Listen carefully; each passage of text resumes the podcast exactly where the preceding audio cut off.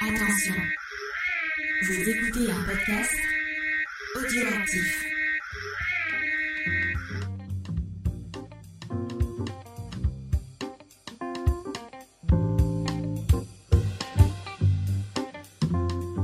Ok, bonjour à toutes et à tous, bienvenue du coup dans ce deuxième épisode de Manga Discovery.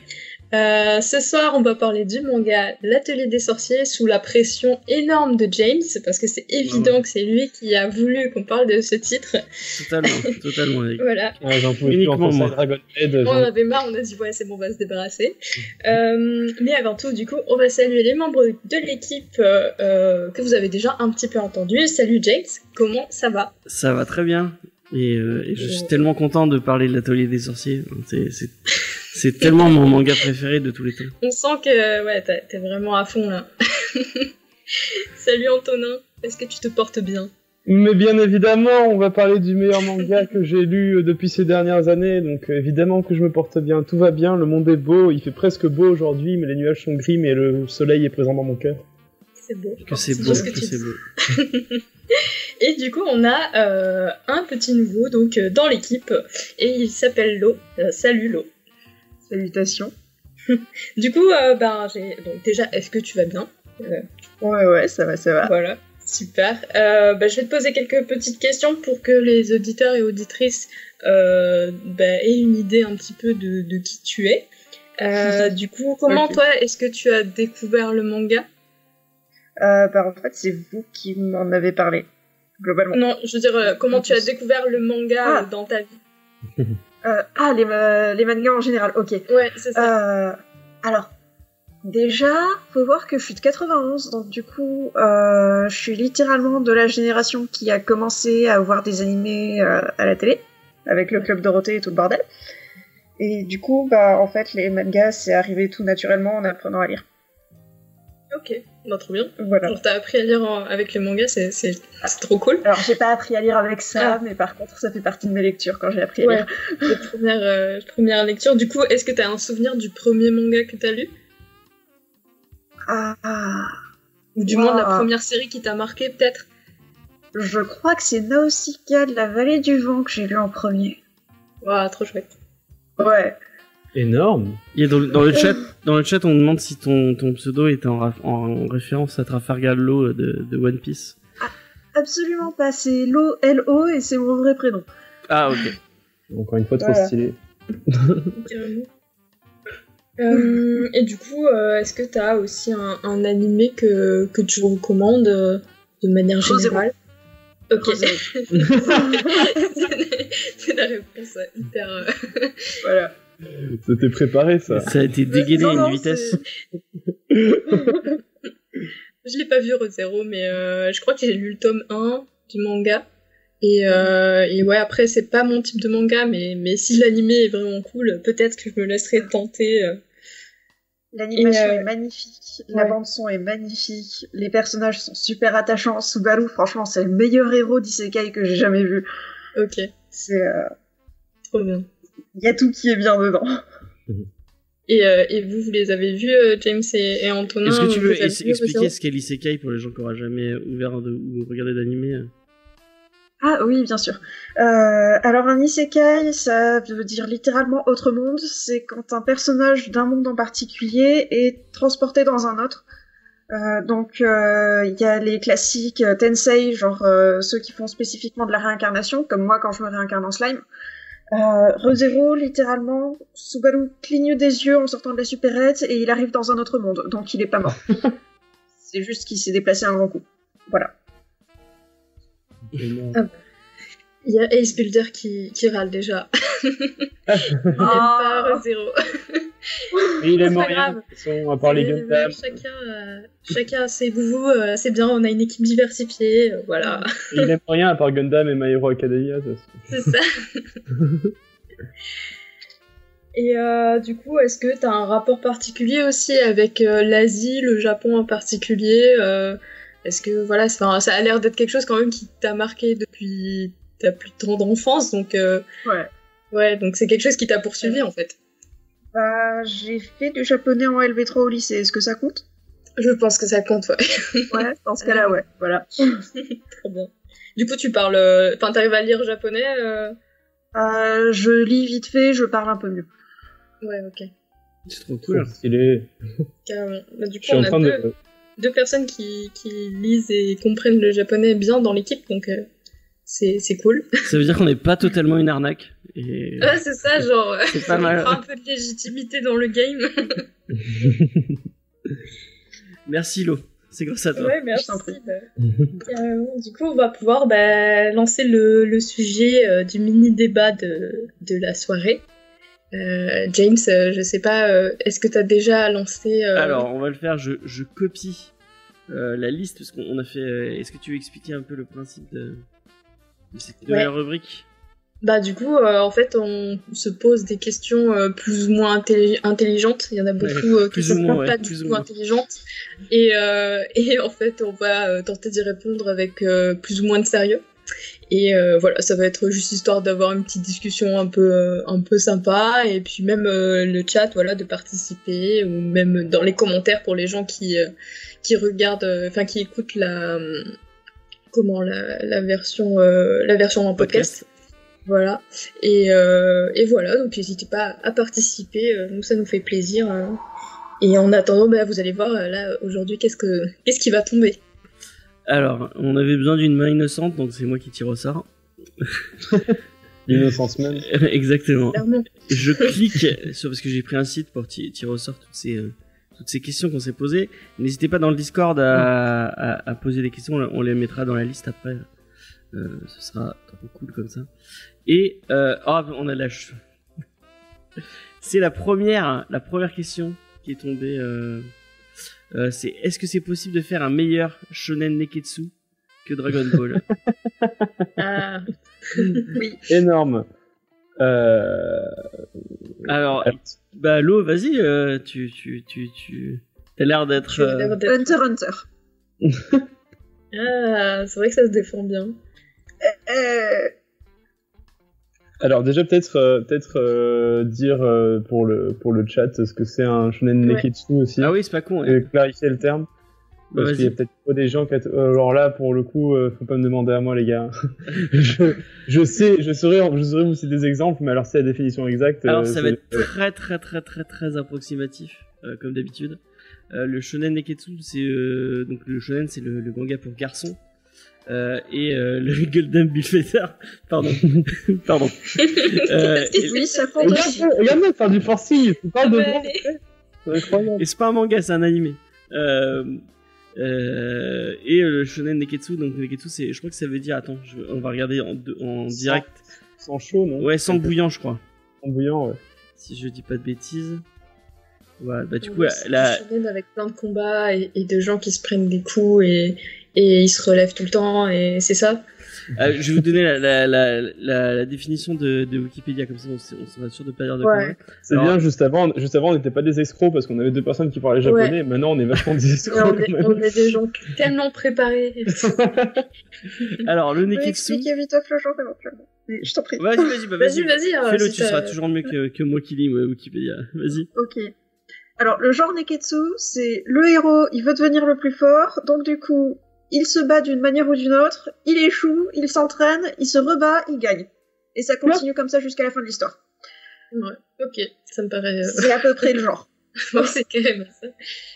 Et du coup, c'est un peu dans. Est-ce que, enfin, on- est-ce que c'est Dragon Ball a rien à. Je, je sais pas si c'est lui qui a inventé ce, ce genre, mais il a. C'est lui qui l'a un peu vraiment sacralisé et popularisé vraiment. popularisé ouais Ouais, c'est ça Ah oui, qui est ancré dans les consciences, quoi, euh, clairement. Bah, après, c'est clairement, c'est clairement plus simple que de, enfin, c'est, disons que, genre, euh, l'avantage qu'on a aujourd'hui, c'est que, par exemple, euh, Dragon, Dragon Ball avait abordé ça vraiment, euh, abordé ce, ce sujet de, de manière vraiment euh, superficielle, j'ai envie de dire. C'est très concentré sur les combats et tout, et aujourd'hui, je trouve que tous les Neketsu qu'on nous présente, euh, au fur et à mesure, de, de, des, des Neketsu qui sortent, etc., bah, on, nous, on nous balance des sujets qui sont plus profonds que juste la baston pour la baston ou pour sauver le monde, quoi. Mm. Et, euh, et du coup, je pense que du coup, effectivement, euh, bah, en termes de, c'est sûr que Dragon Ball c'est le, c'est le pilier euh, fondateur de tout ça, mais euh, en termes purement, euh, en termes purement qualitatifs et au niveau des messages, etc., ben, il y, a, y, a eu 20 fois, 20 fois mieux, je pense, au fur et à mesure des années. Enfin, genre, c'est, c'est, c'est comme, comment dire, tu vois, c'est une pâte à gâteau. C'est-à-dire que, genre, la pâte était bien, mais les gâteaux qui ont résulté étaient encore meilleurs. Est-ce que selon toi, euh, Dragon Ball et depuis sa suite Dragon Ball Z, c'est pas un peu euh, ce qu'est le le le, enfin, le shonen neketsu euh, à ce qu'est Star Wars pour euh, la fin le, le merde comment ça s'appelle le le, le Space Opera pas le Space Opera mais la le tu sais le, le récit initiatique comment le truc sur lequel Lucas s'est basé le héros le, le héros mille visages ouais voilà ouais de Campbell ouais mm. Ouf J'aurais peut-être tendance plutôt. Enfin, je veux pas comparer non plus les deux parce que c'est clairement incomparable, mais ça peut être un peu comme euh, Tolkien a posé les bases de la fantasy et puis après, bah, il y a eu plein d'autres choses et des choses plus ou moins euh, accessibles. Enfin, je suis pas du genre à trouver que Tolkien c'est vraiment le meilleur de tous les meilleurs, mais clairement il a fait un truc incroyable. Et, euh, et de ça sont parties des choses absolument sublimes aussi. Donc ça peut être un peu ouais ce côté-là. Bah, de toute façon, c'est ce que tu, ça rejoint ce que tu disais avec le côté c'est la, la pâte à gâteau et enfin c'est la base quoi. Et après euh, de ça, on, on, peut faire des choses qui sont absolument fabuleuses euh, sans renier non plus le fait que bah, Dragon Ball reste un excellent euh, truc du genre quoi. On a réussi à faire une ref à Star Wars et à Tolkien juste après. Ouais, ouais ça, ça, me va très bien. Et Faye, Faye il est pas ouais. là donc euh, vraiment. Faye serait fier de nous. Ouais. C'est l'esprit de Faye qui, qui, veille sur nous. Il y a Chucky qui nous dit dans le chat qu'il trouve que le point faible de Dragon Ball, c'est que c'est devenu trop populaire et que si tu arrives à enlever euh, ce que tu que ce que que ce que enfin si tu arrives à enlever ce que tu connais, tu te rends compte que c'est dingue.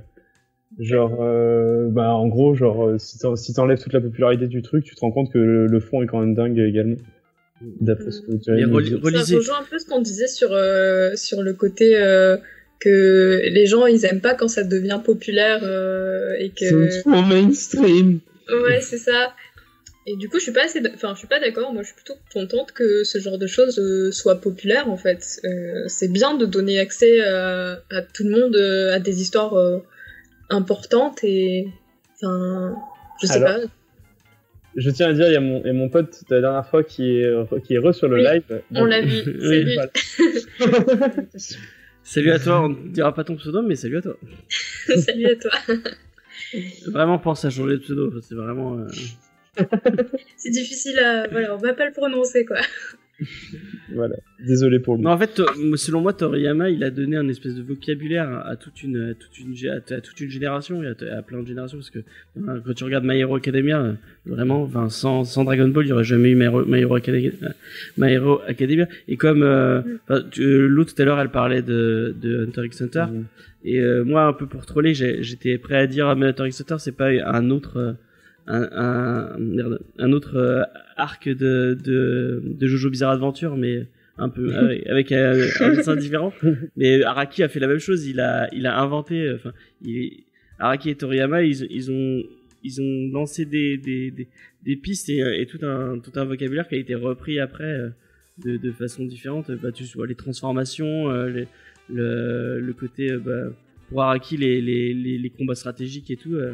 C'est des trucs euh, qui ont été euh, repris et sublimés selon selon, euh, selon ce qu'on pense et, et, un peu et peut-être réutilisés tel quel mm. selon certains autres. Quoi. Et comme dit Loris dans le chat, la transformation physique que tous les mangas utilisent aujourd'hui, c'est une invention de DBZ. Effectivement. Mm. Après, voilà. est-ce que vous pensez que sans DBZ, il n'y aurait pas tout ce qu'il y a aujourd'hui? Je, je suis pas sûre. Genre, il y aurait forcément eu à un moment un manga comme DBZ qui aurait tout lancé. Mais, euh, mais oui, c'est clair que ça a été une, une espèce de révolution à, à ce moment-là et, et ça a toujours une énorme influence euh, actuellement. Ouais, bah, surtout en fait, genre, il y a un côté très. Enfin, de base, euh, je pense que comme euh, beaucoup de mangas, euh, enfin de, ce, de ce que je connais du manga, et j'ai pas envie de, de m'avancer parce que je suis pas un expert, mais énormément de mangas ont des influences de ce qui se fait en, en, en, tout cas dans le cinéma et dans la culture à côté. Et ça m'étonnerait pas, genre que même avant Dragon Ball Z, il y a eu des milliards de, enfin il y avait déjà des, des millions de films de combat qui étaient un peu stylisés, etc. Et, mais déjà, et ça, déjà, déjà Toriyama, il, il s'inspire tellement du ciné ricain. Enfin, euh, et, euh, Et des légendes, euh, et des légendes japonaises aussi. oui, bah oui, ça, il y aurait et déjà c'est euh, à la base ça, devait être une adaptation de euh, merde du truc de- le, le, le récit du roi singe. Donc euh, il y a Mm. il y a tout, enfin toute une aspiration autour de ça. Puis C'est après, sûr. euh, euh, tu, moi je pense à Terminator. Il y aurait jamais eu sans Terminator, il y aurait pas eu les cyborgs. Euh, Il y a plein de trucs comme ça qui sont repris. Le, le voyage dans le temps, c'est un truc qu'il a récupéré aussi à côté. Euh, il, Mhm. il, a, il est inspiré de, de toute son époque et de tout ce qu'il a, de tout ce qu'il a pu, pu choper pour, euh, pour, pour euh, le, le, le redigérer, le recracher dans son. Quoi. Effectivement. Mais du coup, ouais, bah, effectivement, la réponse est vite trouvée. Même si c'est une base, euh, si c'est une base, un terreau fertile euh, de, de du du du, du de l'anime Neketsu ou de, du manga Neketsu, euh, ben il y a, ça il y a- ça a mieux été fait. Moi, par exemple, j'aime pas trop Hunter x Hunter, mais euh, comme l'a dit Lo avant, euh, c'est vrai que c'est mieux, honnêtement, que Dragon Ball Z et objectivement que Dragon Ball, c'est mieux. Quoi. Du coup, voilà. Oui, parce que c'est une suite à, à Joe Bizarre Adventure. Enfin, une suite entre guillemets. je vais me faire, je vais tellement faire des ennemis avec, avec ce genre de, de, de déclarations gratuites. Non, mais Jojo est aussi un bon Neketsu. Ouais, c'est vrai, ouais. Jojo, c'est Jojo, c'est c'est incroyable. Si un jour on a l'occasion d'en parler bien plus, bien, bien plus longtemps, je dirai tout ce que je pense de Jojo, mais euh, Peut-être qu'on fera un sujet de débat sur Jojo. Ah ouais, euh, parce qu'il y a plein de trucs très très bien dans Jojo et au-delà de tout ce qu'on peut voir, et je sais que ça peut être assez relou pour les gens qui sont pas qui sont pas trop dans le délire et qui se font juste euh, hagards euh, par la plupart des personnes qui qui connaissent le connaissent l'anime, le manga et qui tombent dessus à toujours euh, à toujours faire de la propagande, enfin pour, pour leur manga préféré, mais euh, un peu comme les gens qui regardent SNK d'ailleurs. et euh, et du coup, ben genre, euh, mais à côté de ça, je trouve que Jojo a beaucoup de trucs intéressants et euh, notamment euh, Araki, c'est une personne formidable et il faudrait qu'on parle un peu plus de cette personne plus que de son œuvre. Voilà. Effectivement, effectivement. Et on ne fera pas de débat qui est le meilleur Jojo parce qu'il n'y a pas de. La, la réponse est Joseph Joestar et puis c'est tout. La Voilà. réponse est Giorgio, mais c'est pas grave. Mais non, non. euh, bon, ben voilà, on avait fait un. Bon, bah, voilà. Petite. Voilà, C'est le bien, c'est pas- le c'est- petit c'est bien, débat. c'est c'est ce genre de débat où on se prend, où on n'a pas envie de s'étriper, c'est cool, genre. Ouais, c'est ça, c'est vraiment les débats les plus chill de la planète là. Si ça Ouais, reste comme ça, ça va.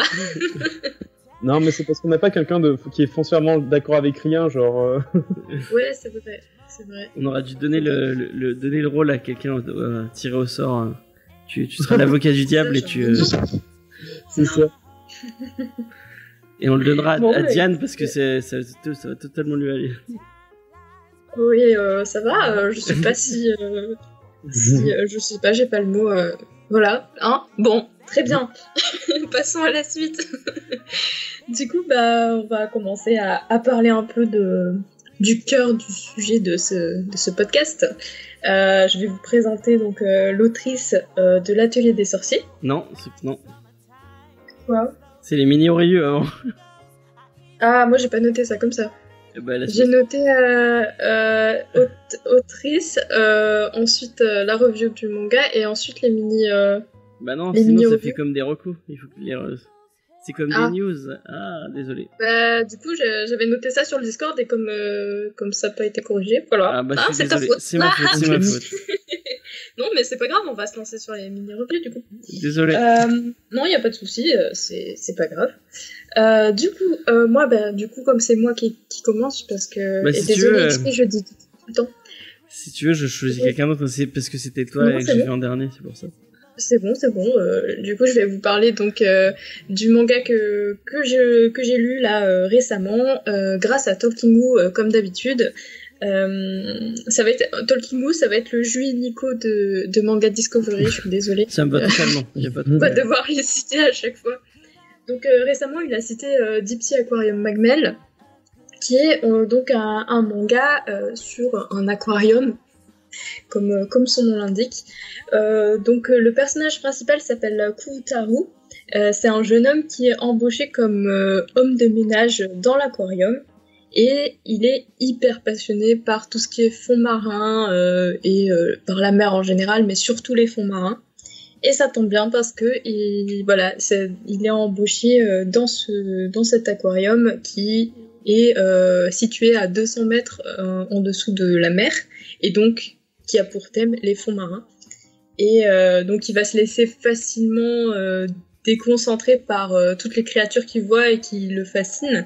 Et euh, le directeur de, de, cet aquarium, qui est un homme hyper, hyper stylé, euh, qui, connaît tout sur tout et en même temps qui est grave BG, enfin voilà, on a compris, euh, il, euh, il va se rendre compte en fait que ce technicien de surface ne fait pas trop son travail euh, comme il devrait le faire et qu'il a euh, vraiment un attrait euh, hyper euh, hyper euh, important pour, euh, pour ces créatures. Et, euh, et donc, il va essayer de le, le pousser à plutôt, à plutôt comment travailler, mais en tant que, en tant que ah parce que je l'ai lu en anglais, du coup j'ai pas les, j'ai pas les noms en français. Euh, en tant que euh, personne qui présente les, les animaux et, et tout ça. Donc euh, Animateur. du coup- Ouais, voilà, c'est ça. En tant J'allais dire- qu'animateur j'allais et, et dire en tant que soigne. Voilà, il va, il va soigner aussi Je suis les- showrunner d'aquarium. C'est ça, il va soigner aussi les, les créatures. euh, voilà, il va, il va sauver euh, l'œuf d'un d'un requin. Ah bah, c'est soigneur, alors. Euh, hein? C'est soigneur alors plutôt, non? Bah, Un peu les deux en fait, Il- parce que du coup il est en contact avec la clientèle et euh, il va, le directeur va l'encourager à aller discuter avec euh, des clients pour leur dire ah regardez ça c'est tel animal, il fait ça ça ça. Enfin, du coup c'est hyper intéressant, on, on apprend plein de choses sur les créatures des fonds marins et euh, moi j'aime beaucoup j'aime beaucoup ça aussi donc euh, donc c'est vraiment le, le manga parfait pour ça. C'est très euh, très chill et détendu comme comme ambiance. Et, euh, et voilà, euh, les dessins sont très chouettes aussi, les dessins de- des Oui, créatures. Les couves, Euh, elles sont géniales, franchement, elles sont super belles. Ouais, les couves sont magnifiques. Donc là, il y a trois tomes qui sont sortis et il y en a un, euh, et là, le quatrième va sortir en avril, là, euh, l'avril qui arrive. Donc, euh, donc n'hésitez pas, franchement, euh, très très euh, très chouette euh, manga. C'est chez Vega, je sais pas, je connais pas cette. C'est euh, ça. Ouais. C'est vrai, je sais pas trop qu'est-ce qu'ils ont édité d'autre, j'ai pas trop regardé, mais euh, mais en tout cas, s'ils font que des mangas comme ça, euh, j'ai pas de souci pour que je me tourne vers leur catalogue. Je vais regarder le prix. Je, je l'ai pas noté. Euh, c'est euh, 7 euros, je crois, ou 7 ou 9 euros. Ok. Nice. c'est c'est dans ces eaux-là, enfin, c'est toujours, euh, toujours dans ces prix-là, de toute façon, les mangas. euh, D'accord. Voilà. Et du coup, ben, on peut passer euh, à la review de quelqu'un d'autre. Et bah tu m'as vachement, euh, je sais pas vous, mais vous- elle m'a donné envie de le lire. euh, Bah, j'avoue que, mais déjà, de base, moi, rien que le dessin, là, depuis tout à l'heure, je le fixe, je suis hypnotisé. Ouais, c'est euh, super beau. ouais. Et les, les autres Et- couves sont super belles aussi. Ouais. Et puis, euh, alors, par contre, du coup, la plupart du temps, il y a un peu des fonds, un peu comme dans le shoujo, c'est-à-dire qu'on voit pas trop, c'est pas très trop détaillé, mais dès qu'il y a des créatures euh, euh, et des, ouais, et des poissons ou quoi, ça c'est hyper détaillé, c'est super beau. On a des, des doubles pages vraiment toutes noires avec juste un, un, poisson qui passe. Enfin, c'est vraiment hyper stylé. Ça fait penser, on n'a pas demandé à, à Lo si elle avait un genre de, de prédilection.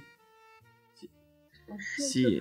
Si c'était plus euh, shonen, shoujo, euh, euh, seinen. euh, Ah, je saurais pas trop. Hein. C'est compliqué. Je la question.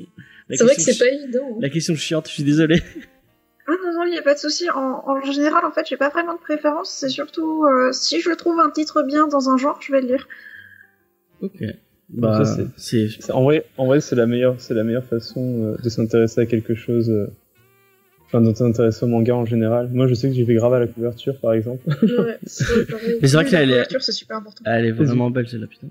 c'est ça, la couverture, les thèmes aussi. Euh, Moi, je sais que les shonen, en général, ça va pas me, me hyper plus que ça, mais des fois, il y a, il y a un, ouais, un petit truc qui fait que euh, je, vais, je vais quand même acheter un, un shonen, quoi. Donc, euh, Comment j'aurais été un pigeon dans les années 80 avec les jeux vidéo si, je me fais, si je me fais qu'à- jouer qu'à la couverture, genre je- j'aurais joué qu'à des deux.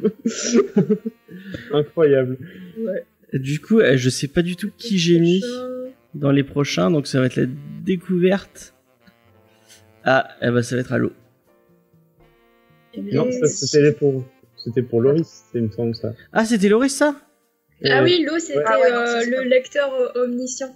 Ah oui un-. Voilà, Loris, t'es pas là, tu fous le. Et voilà, Loris. Et voilà. Eh ben, on ça- est très bien préparés. On est des gens hyper. Je suis euh, désolé. pros. pour, pour, les- pour- pour le live, il faut savoir qu'on a eu plein de petits euh, empêchements de dernière minute. Ouais, c'est ça. c'est juste ça qui fait que c'est un peu complexe, mais sinon, vous inquiétez pas, on est très bien préparé. Ce sera là. de la faute de Loris, il avait qu'à être là. Et ça sera de la faute.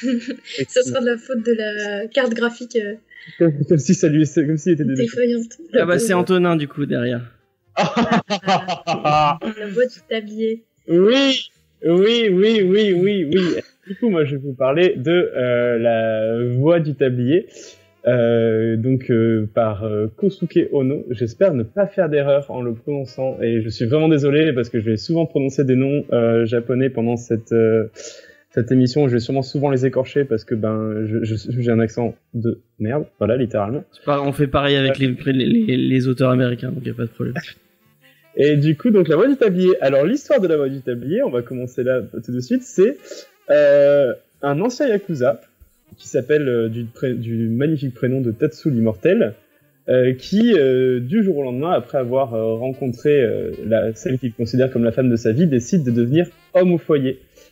Et euh, en partant de là, euh, donc homme au foyer comme comme c'est vu au Japon, donc euh, vraiment le côté, enfin, il fait rien d'autre que faire les trucs, le ménage, faire les courses, machin, tout ça. Mais c'est un yakuza, du coup, il a encore des réflexes de yakuza, mais genre incroyables. Et euh, ce qui va euh, plus ou moins lui poser problème à certaines situations, notamment on va, il, fait, peur à ses voisins, euh, euh, il agit de manière très violente envers des objets inanimés, mais c'est surtout un manga extrêmement drôle. euh, qui du coup à travers l'image de, de Tatsu va raconter plein de petites scénettes, euh, plein de le- donc c'est chapitré dans, dans chaque manga, je crois dans, je crois, dans chaque tome il y a hum, il y a je crois cinq ou six chapitres et c'est toujours des petites des très courtes histoires euh, de très courtes euh, de très courts euh, délires de comment Yakuza réagit à telle situation de la vie quotidienne d'homme au foyer, etc. Euh, donc euh, à travers ce- les gens qu'il va rencontrer, à travers ses voisins, à travers certains membres de son ancienne organisation qu'il va re-rencontrer et qui vont être euh, toujours impressionnés par qui il est maintenant, malgré le fait que lui il a choisi de, de, de se ranger et de plus jamais euh, de plus jamais euh, s'approcher du crime quoi. Euh, mais il garde quand même tous ses réflexes de yakuza, donc euh, de, des, des coups de pression, des regards un peu flippants, des euh, des, des, des, façons d'agir qui font peur aux gens et surtout les gens qui et ça, ça donne lieu à un, un nombre de quiproquos incroyables euh, de gens qui prennent au premier degré des choses qu'il dit, euh, enfin qui prennent au second degré des choses que lui dit au premier degré, ce qui est assez euh, ce qui est un petit retournement de situation par rapport aux situations de quiproquos qu'on a habituellement.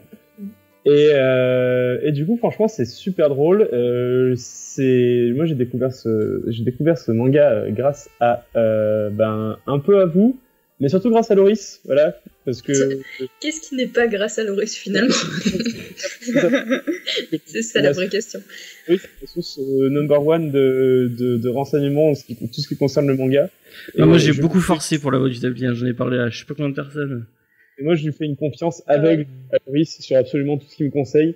Euh, bon, il y a certains trucs où on n'est on pas on n'est pas tout le temps d'accord, mais je lui fais une confiance littéralement aveugle. Et euh, du coup, j'ai vu ça, je dis putain, ça a l'air drôle. Il m'a dit effectivement, mon gars, c'est drôle. Et euh, du coup, voilà. Alors, le petite euh, nouvelle cool, c'est que il me semble que c'est Netflix. qui va Ouais, ça a été racheté par Netflix. ouais. Euh, donc le, le manga a été racheté par Netflix et euh, il va y avoir une adaptation animée où il y a déjà une, il y a une seule image euh, qui est même pas une image, c'est juste la, la couverture, enfin la la- l'image de présentation. Et Il va y avoir un drama, je crois aussi, non? en gros il y a des enfin il y a un drama qui est qui a été qui est en qui a eu un, tra- un trailer promotionnel euh, qui est franchement super drôle. Vous pouvez le trouver, vous marquez la voix du tablier. C'est normalement c'est le premier sur YouTube euh, et où ils ont cast un acteur qui a vraiment la tête de l'emploi et qui ré- résume à peu près. un- C'est un mélange des deux premières histoires en gros de du tome 1. Euh, pour l'instant, il n'y a que 5 tomes en France. Euh, le cinquième tome est offert avec un petit porte-masque parce que même le merchandising de chez Kana sait s'adapter euh, à la situation de la crise. Ils sont trop forts. Et, euh, et du coup, ça se dévore, vraiment, ça se dévore, c'est très drôle. C'est vraiment un, genre de... J'ai jamais été trop porté sur, euh, sur les mangas qui, avaient, qui étaient juste drôles, parce que je me disais que ça avait pas euh, un intérêt trop grand, il n'y avait pas une histoire à et tout. Mais la carotte de, ce, de, ce, de ce manga, c'est que de temps en temps, on fait référence à son passé et à l'état dans lequel sa femme l'a trouvé euh, quand, euh, quand il est arrivé euh, chez elle, quand, quand ils sont tombés amoureux, etc. Et euh, plusieurs fois, on voit des personnes du, du, de son passé, des gens qui ont, euh, qui ont participé, qui ont été des yakuza, etc. Et on, on apprend quelques petits détails à chaque fois sur sa vie. Et ça donne envie de savoir en fait qui il était avant de devenir ce, ce cet homme au foyer qui est juste adorable et qui essaye juste de faire les choses bien, mais qui est très très très dérangé sur euh, Sa femme, elle beaucoup est de- trop cool aussi. ah, et sa, oui, et sa femme, c'est franchement, euh, comme je disais en interne, euh, ça- si, c'était pas un yakuza, j'essaierais de lui voler sa femme, mais bon, c'est un yakuza quoi. Moi, il y a un truc qui m'avait marqué, c'est, je sais pas si t'en souviens, quand il, quand il, il doit garder le gamin de sa voisine. Il doit garder le nom de sa... ouais, voilà, genre il y a des petites histoires comme ça où il doit garder ses enfants, mais bah, il fait peur, il fait peur à tout le monde. Et, non, mais euh, surtout qu'il leur fait faire des jeux d'argent. C'est, complètement con. Mais du coup, ouais, en gros, euh, il a un côté, euh, il a un côté très, il a, il a un côté un peu genre out de la société, de la société, on va dire commune du Japon, parce que c'est un ancien yakuza. Et du coup, c'est, un ressort comique qui marche très facilement, mais le fait, bah, ah, vous imaginez si ce personnage euh, qui est euh, dans une organisation mafieuse et qui réagit par violence à tout ce qui lui arrive, et par euh, des tactiques de personnes bah, avec des tactiques de personnes très très portées sur la violence etc imaginez s'ils se retrouvaient dans, la vie de tous les jours et ça marche bien et c'est super drôle et je vous le conseille vraiment ça se dévore c'est 7,45€ chez- les éditions de Big Cana Et- c'est vraiment trop bien. et c'est une- c'est c'est un, un pur plaisir de de de, de blagues et de et de situations euh, improbables et je vous dis juste moi ma situation préférée et après je vous jure que je vous embête plus avec ça Euh, il y a un des euh, dans dans une des histoires euh, il teste pour la première fois un aspirateur euh, automatique Ah oui. Oh oui et, euh, et disons que ben ça part rapidement n'importe comment et donc il a commencé à lui foutre beaucoup de pression et à, foutre- à planter son couteau à côté et à essayer de lui montrer ce que c'est être un vrai aspirateur. Et c'est très, je vous conseille vraiment Moi, j'étais mort de rire parce que je pensais, je sais pas si pour les gens qui ont vu Park and Rec, à DJ Roomba, donc il y a un truc dans, dans Park and Rec, euh, si vous avez vu Park and Rec, déjà regardez Park and Rec, c'est génial. Mais, donc j'avais ce délire de, est-ce que c'est le, le même euh, truc automatique? Et du coup, j'avais DJ Roomba et ça en même temps qui m'arrivait et j'ai explosé de rire. Vraiment, cette scène elle est géniale. Ouais, bah ouais, mais du coup, voilà. Donc, si vous êtes dans un mood, euh, dans un mood pas terrible, que vous avez envie de rigoler un peu et tout, et que vous avez envie de voir euh, Tatsu, l'immortel, euh, se prêter à la vie de tous les jours euh, d'homme au foyer au Japon, bah, je vous conseille franchement de, lire ça et de vous, taper des barres et puis de vous dire qu'au final, il y a des gens qui sont souvent un peu plus inadaptés que, nous à des trucs sociaux. Et Voilà. Nana Lyon qui, qui dit qu'elle regarde cette scène sur YouTube. Et c'est vrai que du coup, il y a le petit trailer euh, qui est sorti, euh, que bah, c'est c'est toi, Antonin, qui nous l'avait mis, euh, qui nous l'avait ouais. mis sur le Discord, je crois. Et, euh, et franchement, il faut voir ce trailer, il est absolument fabuleux. L'acteur est super bien cast en plus. Il a Ouais, vraiment ouais, franchement, euh, c'est vraiment trop bien. la tête de l'emploi, quoi. Mm. Alors juste, moi j'ai une grande question par rapport à la voix du tablier. Ouais. Euh, parce que du coup je l'ai lu aussi, mais euh, en fait, est-ce que l'intérêt dans la voix du tablier, c'est le gap moé qu'il y a entre le côté yakuza et le côté homme au foyer? C'est-à-dire? bah, Le gap moé, c'est euh, ce qu'il y a, euh, tu vois par exemple euh, avec euh, les meufs dans les mangas ou les animés qui sont super mignonnes et puis ensuite qui vont péter des gueules, euh, Mm. devenir super Ah. Ouais, ouais. Ouais. Voilà, ce genre de truc. Ah bah en vrai oui, enfin bah, en vrai genre visuellement, enfin de mon point de vue en tout cas c'est ce qui fait la force du truc, hein, c'est euh, enfin euh, genre euh, je sais pas ce que vous en pensez mais euh, moi c'est ce que je trouve très drôle vraiment genre après oui, bah, c'est l'espèce de. Oui. il y a ce côté un peu revers euh, ben du coup comme tu disais l'eau euh, il y a ce côté revers parce que généralement c'est des personnages féminins qui sont associés à ce, à ce genre de cliché et là c'est vraiment l'inverse euh, genre je sais pas j'ai ressenti un peu en fait vraiment s'il était juste plus gentil euh, Tatsu parce que là il est juste très neutre mais s'il était juste très gentil je le verrais un peu comme euh, comme Armstrong dans FMA tu vois genre ce côté euh, Ouais. qui, peut, péter un câble à tout moment mais qui est adorable dans, ses, dans ce qu'il essaye de faire ouais, totalement. et du coup, j'aime, bah, en vrai, j'aime beaucoup ce genre de truc quand, quand, ben, quand justement on utilise des, des clichés euh, qui sont euh, qui sont euh, genre associés à un genre et qu'on les déconstruit en les associant euh, au genre inverse et au final on se rend compte que ça fonctionne et ça devrait être fait pour absolument tout. Et voilà. Mais en fait, je vais. euh, L'eau, ça doit peut-être plus se parler parce qu'on est plus de la même génération, mais euh, en fait, c'est Madame est servie, quoi. Avec. Euh, C'est ça.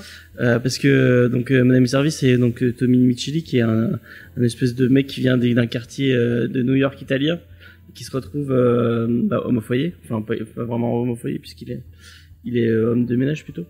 Et euh, c'est un peu le même délire. Donc c'est euh, la voix du tablier, c'est plus drôle, mais c'est c'est un peu le même euh, les, les mêmes euh, les mêmes questionnements, non? Je vois ce que Ouais. tu veux dire. Mais euh, oui, enfin après, euh, moi, ce que, euh, je pense que ce qui est drôle, en, enfin, ce qui est- je sais que je me répète beaucoup, mais le le- l'accent qui est mis sur euh, sur euh, ce côté euh, euh, très euh, comment dire euh, bah, justement genre c'est c'est- comme je dis c'est un ressort comique qui a été usé euh, jusqu'à la moelle ce pers- euh, des personnages qui se retrouvent dans des situations qu'ils doivent pas et qui doivent agir euh, Bah, C'est de- comme Onizuka dans GTO qui agit comme un qui agit comme une racaille alors qu'il est censé être prof et que il y a, il y a beaucoup ce, ce ressort comique. c'est qui le décalage. quoi. Ouais, voilà, le décalage de, de, de, de situation. Quoi. Oui, c'est ça, ouais. C'est... D'ailleurs, ça me fait penser, en ce moment, je, je fais un petit aparté, mais en ce moment, je suis en train de mater la légende de Korra. Et euh, il y a énormément de, de petits moments comme ça, euh, pour l'instant, où il y a des petits moments comme ça où les personnages ont une, une, leur statut social qui est renversé et que du coup, euh, c'est assez drôle à voir. Notamment Asami qui se retrouve de, de, de certaines situations de princesse à des situations, euh, enfin de princesse du commerce à, à des situations vraiment random et, et c'est très drôle à voir. Voilà. Euh, mais de toute façon, dans Avatar, déjà, tu avais ça avec. euh, comment elle s'appelle la, la fille qui est aveugle, qui est toute petite. Qui, ouais, c'est Ah ça, oui. euh, Qui est genre toute petite, qui en plus a un handicap, et, euh, et en fait, elle est giga badass, quoi. C'est clairement ça. C'est. C'est. Il y a Chucky qui nous dit dans le, dans le chat qu'il y a une série live euh, au Japon apparemment sur, euh, sur Young GTO. Donc la, le, le... Parce qu'en fait Ah. GTO c'est une, c'est une, c'est une suite. Il y a eu un Mm. préquel avant. Et, euh, et ben je jetterai un coup d'œil parce que ça peut être ça peut être rigolo même si je suis pas très il y a des gens qui sont un peu drama ici euh... enfin aux séries euh, japonaises Euh, pas de bon côté en tout cas. Mhm. Après, je sais pas vous. Enfin, euh, bah du coup à part euh, à part vite fait des des sentai et euh, mais sinon. euh, et la voix du tablier bientôt Ah oui bah évidemment. Ah non, mais bah, ça, c'est- là, ça, celui-là, c'est- ça, c'est sûr, c'est sûr et certain. Mais euh, peu importe ce que je vais devoir surmonter pour trouver les épisodes en bonne qualité, euh, je le ferai. Hein. il y a un film et il y a et Loris encore une fois qui dit qu'il à fond sur les apparemment il à fond sur les dramas aussi et mais, mais oui mais plains-toi à ta part graphi- à ta carte graphique Voilà, c'est ça. Ouais. En tout cas, on conseille vraiment euh, la voix du tablier euh, très fort. Ah ouais, fort, fort, 100%. fort, fort. Mariez-vous un bon coup et il y a que 5 tomes, c'est 7,45€ le tome. Si vous êtes pas trop en galère, euh, il y a moyen de, pour pas trop, pour pas trop cher, de vous prendre les 5 tomes assez rapidement, quoi. Et je Et sais pas si c'est Un peu parce que je, masque. je sais pas si vous l'avez lu, euh, enfin vous en avez peut-être lu plus que moi, mais j'espère qu'à un moment où il va y avoir une question de paternité, ce serait marrant. J'aimerais trop le voir en, Ouais, en tu train verras. de s'occuper de ça. euh, Oh. Mais il s'occupe déjà des enfants plus ou moins, mais bon, bref. Tu verras. D'accord, d'accord. Bah j'ai j'ai très très hâte de continuer. C'est euh, très cool. Yes. Bon, bah. Et du coup, c'est la a- review de l'eau, maintenant. Ouais. Euh. Euh, effectivement. Ah. effectivement. Je- Parce que j'ai fait ma première en premier. mais Enfin, j'ai fait mon truc en premier. Ah, ça a l'air trop stylé. Vas-y, j'écoute. Du coup, ouais, Omniscient Reader, alors c'est un... Alors, désolé, je l'ai dit en anglais. Euh, le lecteur omniscient, euh, je lis en anglais en fait sur Webtoon, euh, il est disponible en français. C'est une prépublication coréenne qu'on trouve sur Naver du coup en Corée et sur Webtoon en Occident. L'auteur original c'est Sing Fung, euh, scénariste c'est Yumi et le dessinateur Sleepy. Euh, euh, c'est un webcomic fantasy aventure apocalypse, un petit peu chelou. En gros, le protagoniste qui s'appelle euh, Tokcha euh, est dans le métro à Séoul en train de finir de lire euh, une web novel qu'il est le seul lecteur à continuer de consulter. Et du coup, il arrive à la fin du dernier chapitre. L'auteur lui envoie l'histoire complète au format PDF. Et à ce moment-là, il y a son métro qui s'arrête et il se rend compte que c'est le début de l'apocalypse tel que ça se passe dans son histoire. Et il est la seule Mm. personne à savoir ce qu'il se passe et ce qui va se passer. Wow. C'est Dragonhead en fait. Voilà. Non Ah non, non, non, Dragonhead laissez-nous. Et c'est la méga merde. Et du coup, il se retrouve à essayer d'assurer la survie de quelques gens. Et, et il sait déjà quels sont les personnages euh, importants, ce qui va se passer, comment ça se passe. Et du coup, il tire pas mal les ficelles pour que tout se déroule à son avantage. Et euh, c'est très, très, très intéressant, honnêtement. Ouais, ça a l'air cool. Voilà. Enfin, moi, je pense que je suis pas sûre que je le lirai parce que je suis traumatisée des trucs post-apo euh, depuis Dragonhead. Mais James, peut-être. Et Antonin il est en PLS.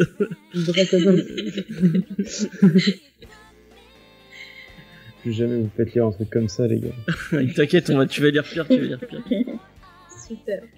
Mais la Mais couve, ouais, sur, euh, la couve est très jolie en tout cas. Vas-y. Ouais, la, la couve est jolie, mais en fait, euh, globalement, tout l'art est magnifique euh, sur le webcomic. C'est cette qualité-là sur, euh, sur les épisodes, en fait.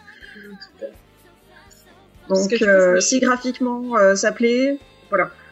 Hum, ça a l'air, ça a l'air J'avais assez vu, j'avais vu que sur les webtoons, euh, souvent c'était entièrement coloré. Enfin, il y en a plein qui, qui s'arrachent, euh, euh, enfin, qui travaillent d'arrache-pied euh, pour euh, colorer tout leur, euh, tout leur travail aussi. C'est ce qui change un peu du manga des fois. Donc euh, souvent c'est assez impressionnant de voir euh, la capacité de travail de, de certaines personnes euh, pour, pour, pour ça, quoi. Parce qu'en plus c'est accessible gratuitement, donc enfin. C'est vraiment un univers hyper intéressant le webtoon. Mais euh, alors, faut voir que c'est accessible gratuitement dans une certaine mesure, parce que quand Mhm. les séries sont finies, elles deviennent payantes. Ouais. Ah d'accord. Genre, euh, Home Sweet Home est payant maintenant. D'accord. quand j'ai commencé à lire, c'était gratuit. Donc, Ouais, ouais. euh, Faut lire très vite. Voilà. c'est ça. Faut, faut les lire Ouais. jusqu'au dernier épisode régulièrement. Des alarmes sur son téléphone et tout. Ouais, ouais. Tu lis beaucoup de Ah, manhwa ou, euh, ou c'est c'est juste celui-là qui t'a. Je lis pas mal de manhwa, ouais. Ok. Ok. C'est cool. On pourra faire peut-être un épisode sur les manhwa aussi, ça pourrait être intéressant. Ouais, Moi j'ai lu que Suken. Enfin, non, Suken Rock c'est un manhwa ou pas? Ouais, bah, Boichi il est coréen, non? C'est possible, je sais Si pas. c'est coréen. Si c'est coréen, c'est un manhwa, oui. Ouais. C'est le mec Mm. qui a fait euh, Dr. Stone, je sais pas si vous voyez qui c'est. D'accord, ah, je savais pas qu'il était coréen. Ouais, Oh. le dessinateur. Et il a fait un, bah, du coup, un, un truc, bon, c'est un peu plus bas du front sur un, un, un qui s'appelle, euh, je, je, je, je suis en train de d'hijacker la, la mini review de, de l'eau, mais, euh, euh, sur un, espèce de racaille euh, japonaise qui, qui, qui part vivre euh, en, en Corée pour suivre euh, l'amour de sa vie. Et euh, c'est assez marrant. euh. C'est par contre c'est un peu eishi, euh, euh, donc euh, c'est un peu érotique euh, pour les gens qui. D'accord. Mais c'est c'est très joli parce que le mec dessine vraiment super bien. Ok. Mais en tout cas, tu m'as, tu, enfin moi, tu m'as donné envie. Ça, ça a l'air, ça a l'air cool. C'est la post-apo, ça. Ouais, moi j'aime bien. Ouais. C'est ça. je, reste, je reste sur mon trauma. euh, Sur mon Ouais, trauma. moi aussi, pour euh, l'instant, ouais. Peut-être peut-être que je le lirai un jour, mais euh, je vais prendre du temps pour. euh, On dirait moi et les mechas après Evangelion. Ah ouais. Je comprends. Commencer les mechas avec Evangelion, c'est vraiment le meilleur truc pour, euh, pour abandonner après. bah écoute, maintenant je regarde Gundam. Ah, trop bien. Ouais. Comme quoi ça marche. On va faire, on va faire des ateliers Gunpla avec euh, avec Loris et Lo et et euh, ça va être trop bien. Mais tu fais du Gunpla un peu ou pas du tout? Et je sais pas si tu t'es lancé là. Ah bah il faut. faut- Non, j'ai j'ai pas l'appréhension fine pour ça. Franchement, ça, ça se, faut faire très attention. C'est une drogue qui commence euh, très très très vite. Ouais. Ouais, effectivement. ouais. On est tous d'accord Tu passes, là-dessus. tu passes aussi du modèle à 10 balles à un modèle à 60 balles en l'espace d'une semaine. C'est ça. Je dis pas ça parce que ça m'est arrivé, mais bon, le premier confinement a été bien occupé. D'ailleurs, en parlant de Gundam, en ce moment, si vous achetez euh, pour 25 euros un Easter egg, vous avez, euh, dans le rayon Gundam évidemment, vous aurez un, un mini Gundam euh, offert. Voilà. C'est c'est- pour tout. 50 c'est- euros, vous en avez un, un, un petit peu plus gros, mais toujours mini. Voilà, exactement. Que je crois d'ailleurs, euh, Loris a, a, a eu, donc euh, il peut témoigner du fait que. on, pas parler des dépenses de Loris en Gundam, donc genre qu'il puisse se défendre. Je suis dégoûté parce que j'ai j'en ai j'ai acheté pour 25 euros de Gundam euh, mercredi et euh, Ouais. bah, c'était trop c'était trop tôt. Voilà. Ah mince, Je vais devoir euh, racheter Ah. des Gundam. racheter 25 euros. Au final, ça fait 50. Est-ce que tu peux pas avoir l'autre? Je vais j'ai une, une excuse pour acheter des Gundam. C'est c'est parfait pour moi ça. C'est ça. Euh, bah, Ouais. est-ce qu'on passe à ma à ma review ou T'as Ouais. t'as un dernier truc à dire sur euh, lecteur omniscient euh, Lo Euh, à part de le lire, non. C'est déjà c'est déjà très bien. C'est un très très bon conseil. Ouais. Alors euh, moi comme euh, je me suis dit on, on- je- je- j'ai fait lire aux gens Dragonhead la semaine là, il y a deux semaines donc on va partir sur un truc un peu plus chill. Et euh, je vais vous parler de First Job New Life euh, donc qui est, euh, qui est qui sort chez Kana de Nemu Yoko.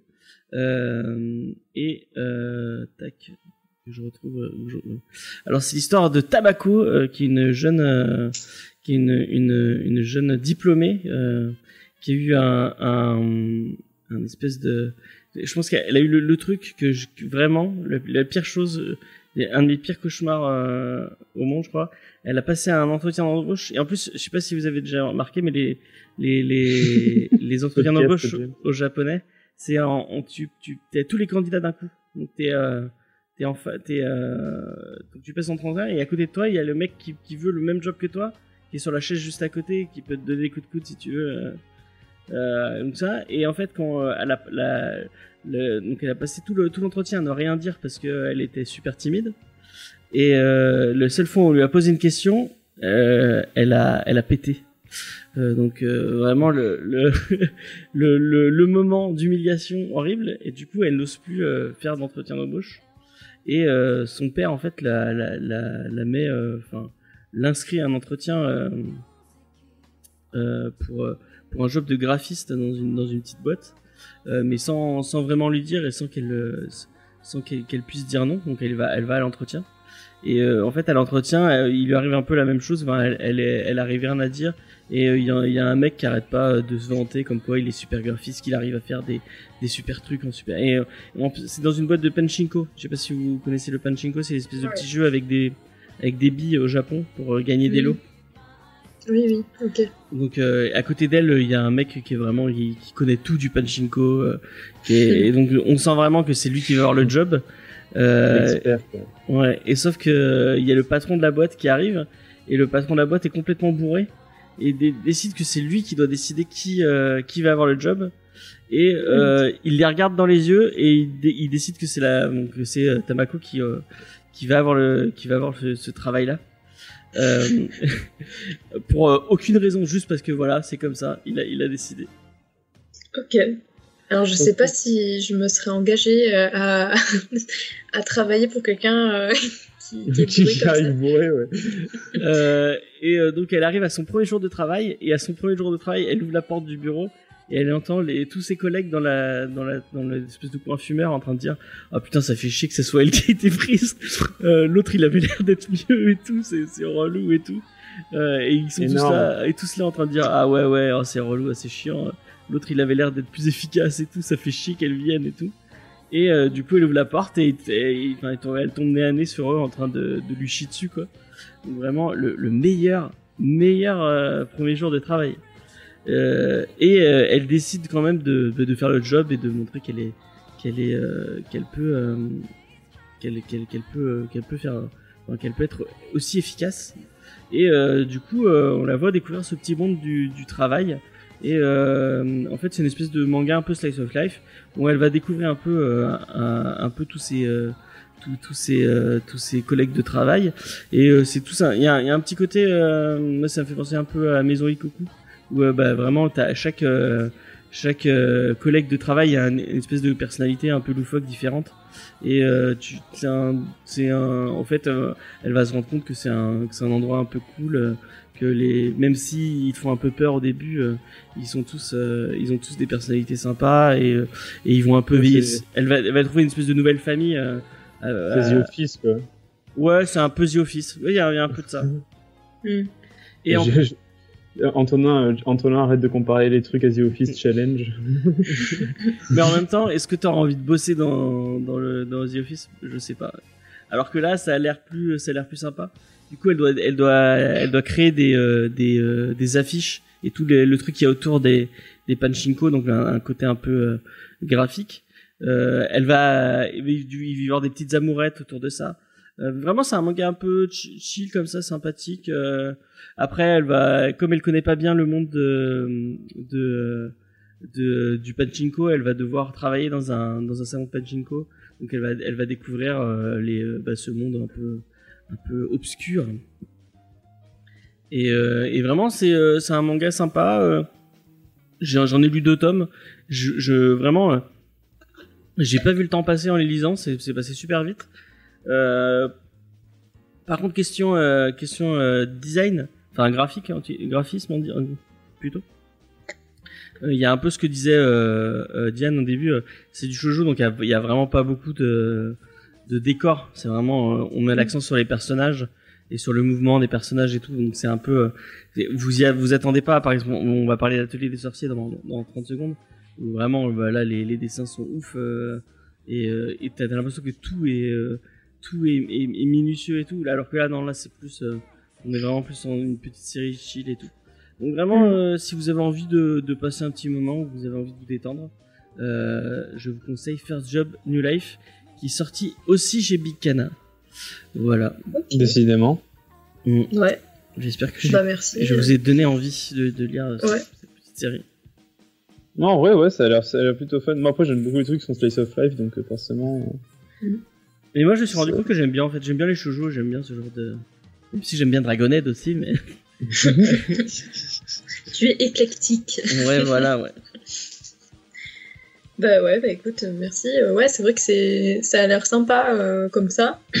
à voir, ouais, du coup, euh, ça peut être bien aussi ouais, pour les gens euh, pour euh, relate un peu par rapport au fait que, bah, enfin, moi, euh, clairement, j'ai, j'ai pas eu beaucoup de jobs dans ma vie, donc euh, peut-être que, que je vais me retrouver dans dans ce qu'elle va, dans ses ressentis et, et ouais, tout ça, quoi. il y a ce côté un peu, ouais, le premier job qui est, qui est vraiment bah, le fait qu'elle qu'elle découvre un peu le monde des adultes, quoi. C'est c'est Ouais, c'est ça. intéressant. Ouais. Ok, bah Voilà. très bien. Bah écoute, on va... Vous vouliez dire quelque chose de plus? Non. Ok, bah on va pouvoir Enfin, passer. de mon côté, coup, en tout euh, cas, je sais pas si les autres ont quelque chose. à Ouais, Lo, euh, tu as, tu as, ça t'a donné envie ou c'est vraiment pas ton truc euh Alors, je sais pas trop, il faudrait que je le feuillette en personne en fait. Ouais. J'avoue, c'est pas forcément trop mon genre, mais ça peut être bien. Ok. C'est c'est gentil déjà de faire l'effort de, de lire De en, en- feuilleter. Non, en mais j'aime bien feuilleter les trucs. Ouais, t'as raison. En vrai, euh, enfin c'est ce qu'on disait tout à l'heure. De, des fois, euh, on va pas forcément faire un genre euh, qu'on aime spécialement, mais on peut avoir des surprises et et la couverture ou quelque chose peut nous attirer, quoi. Je sais pas s'il faut qu'on le précise, mais je pense qu'il faut, on va, on va préciser. Euh, j'ai pu le lire parce que on l'a, du coup j'ai accès- j'ai eu accès au, au site euh, de presse de, de chez Cana, donc euh, bah, j'ai eu pas mal de, de scans euh, grâce à eux, grâce à, donc voilà, c'est, c'est grâce à. Merci Cana de nous avoir permis Merci, de pouvoir découvrir ce petit, euh, ce petit manga. Voilà. Ok. Très bien. Mais écoute, on va pouvoir passer euh, À la review à la review et à, à l'autrice du coup. Et, euh, et voilà, et continuer du coup sur l'atelier des sorciers. Oui. Finally. Oui. Bah, du coup, euh, je, bah ouais, je vais parler de l'autrice, comme ça après on enchaîne avec la review.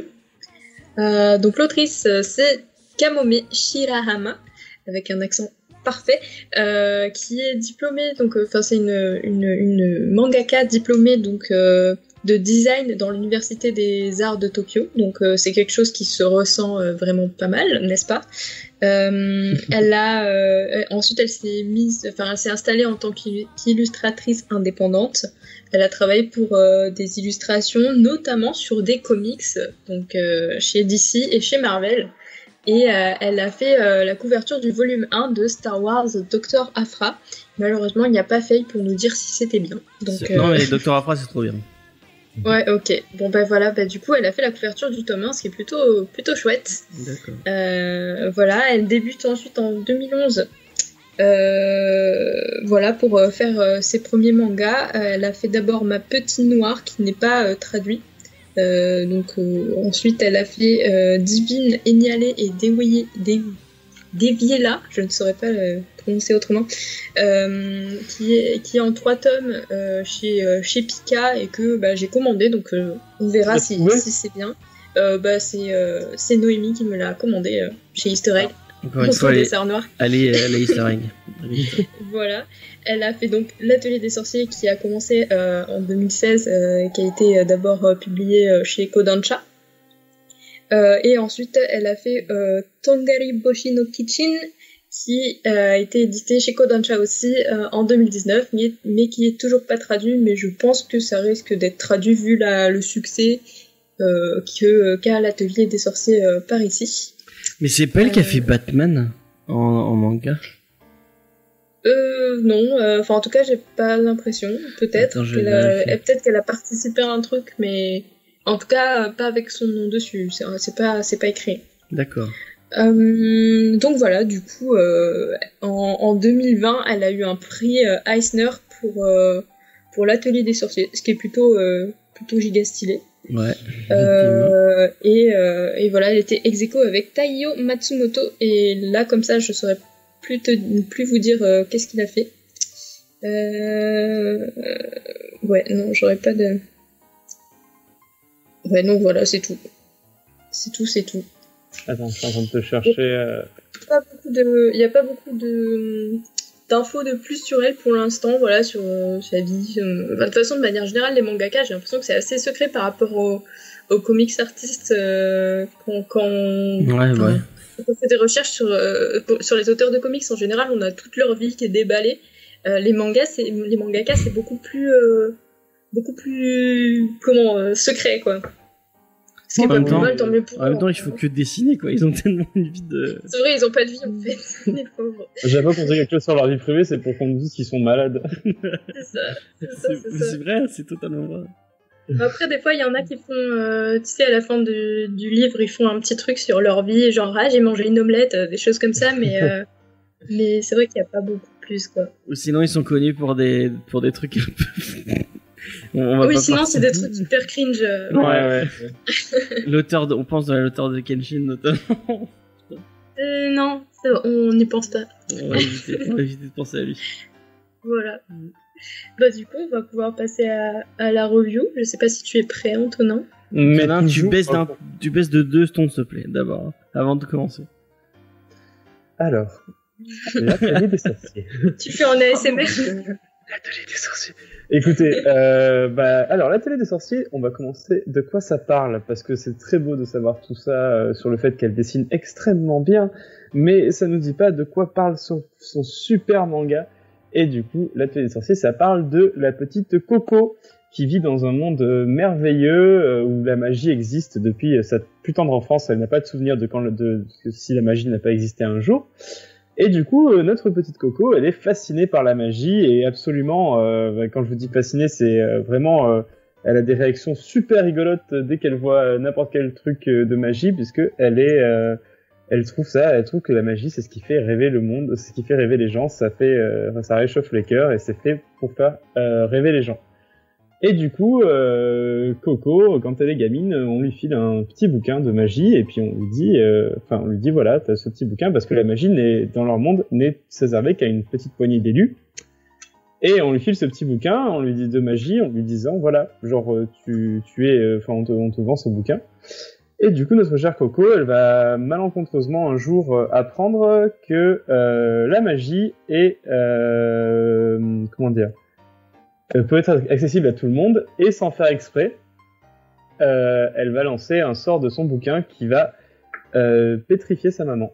Et du coup, à partir de ce moment-là, elle va se faire euh, recruter par le monsieur qu'elle a observé en train de faire la magie, donc Maître Kieffrey, qui va lui dire que, bah écoute, si tu veux libérer ta maman de, ce, sort, il faut que tu deviennes une sorcière, et du coup, je vais t'apprendre comment on devient une sorcière, et tout part de là.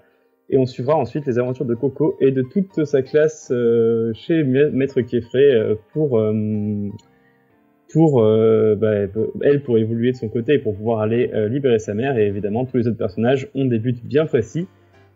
Et c'est une aventure super super super super cool. Très très très très très très chill. C'est une histoire qui a c'est un CNN en plus. C'est une histoire qui a, qui qui a- le mérite d'avoir des des thèmes assez durs en dehors de tout le côté un peu mignon que ça évoque euh, dans ce sens-là, ça m'a fait penser à The Promised Neverland aussi, avec ce côté, euh, oh, c'est mimes, mais en fait, c'est très dark dans le fond. Et, euh, et du coup, euh, c'est, une histoire qui a, qui est très, euh, très douce, très douce à suivre, qui est merveilleuse parce que les, du coup, les dessins de la mangaka rajoutent un truc en plus formidable à ce côté, euh, à ce côté merveilleux de la magie. Et euh, il me semble d'ailleurs que c'est une des catchphrases les, les plus connues euh, du, du manga. euh, la magie euh, sert à faire rêver les gens, il me semble, c'est que c'est ça, si je dis pas n'importe quoi.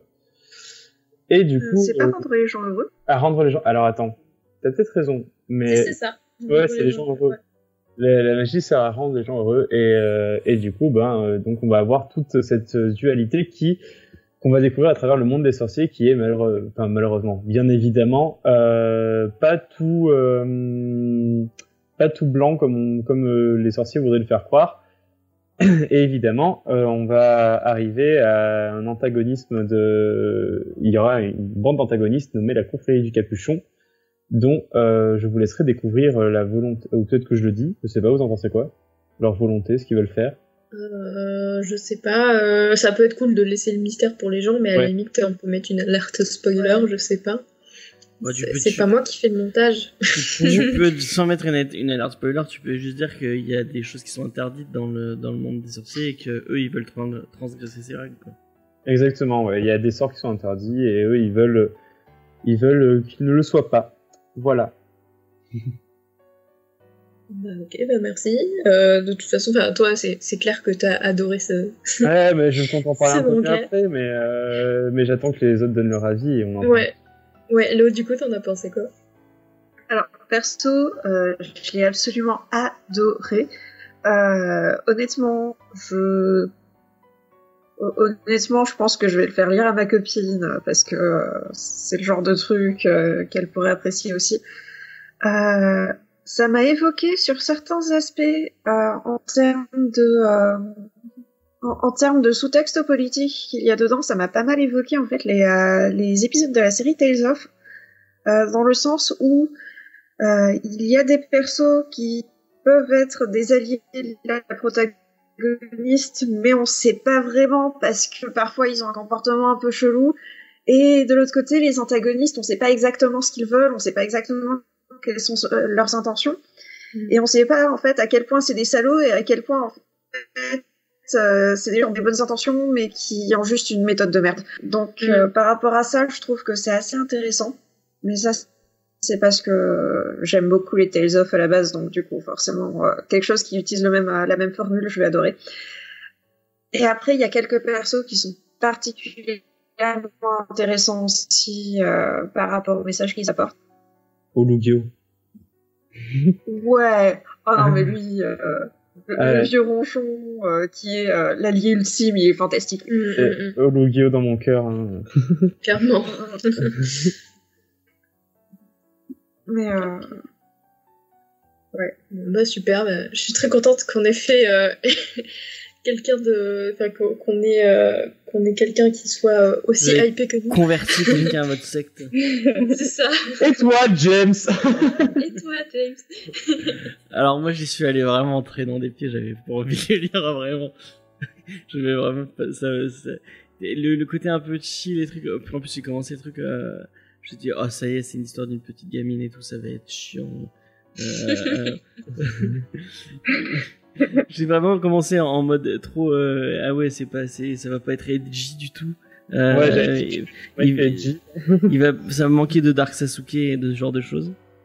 Euh, et euh, bah en fait euh, non c'est enfin euh, euh, tout euh, comment, les péripéties de, de, de Coco en vrai euh, ouais ça m'a pas j'étais pas à fond sur le personnage euh, c'est c'est un truc qu'on a qu'on a un peu vu et revu euh, un peu un peu partout mais l'univers est vachement intéressant. Euh, euh, et effectivement il y a une espèce de sous-texte. Il y a tout enfin et c'est je trouve que c'est assez intelligemment euh, fait comment il comment il, il, il, montre son univers mais que, que par petites touches. Euh, c'est assez subtil. Euh, t'en apprends petit petit peu par petit peu euh, et euh, effectivement il y a, y a tout un côté un peu plus dark un peu plus on sent que bah c'est euh, un univers qui a connu une espèce de grande guerre ou un, un grand un grand désastre. Et euh, on, te, on te le dévoile un peu euh, euh, par parcimonie. Tu découvres un peu le, le monde des sorciers qui a, qui a pas l'air d'être un, un monde très très très égal. Et tu, tu découvres même au fur et à mesure que son que son que son son son ch- son, pardon, son maître il est peut-être plus euh, il est il est peut-être plus euh, plus mystérieux et plus euh, enfin il y a des questions euh, à se poser sur lui et sur ses sur ses intentions qui pourraient qui sont peut-être pas si euh, si euh, euh, bienveillantes que- ouais voilà ouais, Ouais, si louable. Mm. Ouais. Euh, je trouve que les méchants euh, euh, sont assez cool. Euh, euh, notamment, euh, bon, je vais pas. Il y a deux, on, on a vu deux méchants, mais euh, il enfin, le, le, le tout premier, celui qui lui file son, son cahier, il est vraiment, il est, il est super stylé. Euh, Et on, et t'as, t'as vraiment envie d'en, voir plus.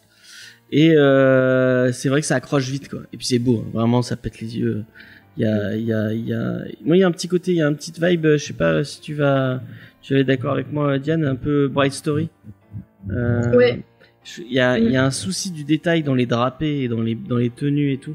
C'est Carrément. vraiment euh, folle. Et, euh, et bah moi j'apprécie ça. Après il y a des deux trois petits trucs de l'univers qui me, qui me, enfin ce que tu- ce que c'est. euh, c'est Antonin qui disait ça dans sur Discord ou sur, Fa- sur Facebook c'est mais vraiment pourquoi ils ont pas inventé le compas quoi? C'est euh, c'est- Alors oui. Parce que pour, pour il y a- les, pour les gens, euh, vite pour expliquer pour les gens, leur manière de faire la magie, c'est de tracer des, pentacles et, euh, et en fait, plus le, plus le cercle est rond, euh, plus euh, le, le pentacle aura un bon effet. Sauf qu'ils tracent ça à main levée. Et du coup, je me dis, euh, le jour où ils inventent le compas, euh, c'est fini. Moi, ça m'a fait penser, vous êtes, vous êtes peut-être trop jeune pour avoir connu cette pub, euh, au spirographe. C'était un truc où, Ah où ouais. tu, tu mets des trucs, ça fait des. Oh mon dieu. Et je me suis dit, mais voilà, ils s'achètent un spirographe, et ça y est, c'est fini leur truc. hein. Il y a tout Non, mais qui je fait pense- des- C'est peut-être une référence à ces études d'art parce que c'est dans certaines écoles d'art, c'est quelque chose qu'on demande aux, aux élèves euh, pour apprendre à bien dessiner. En fait, on leur, on leur fait répéter, répéter, répéter des cercles à main levée jusqu'à ce que ce soit parfait.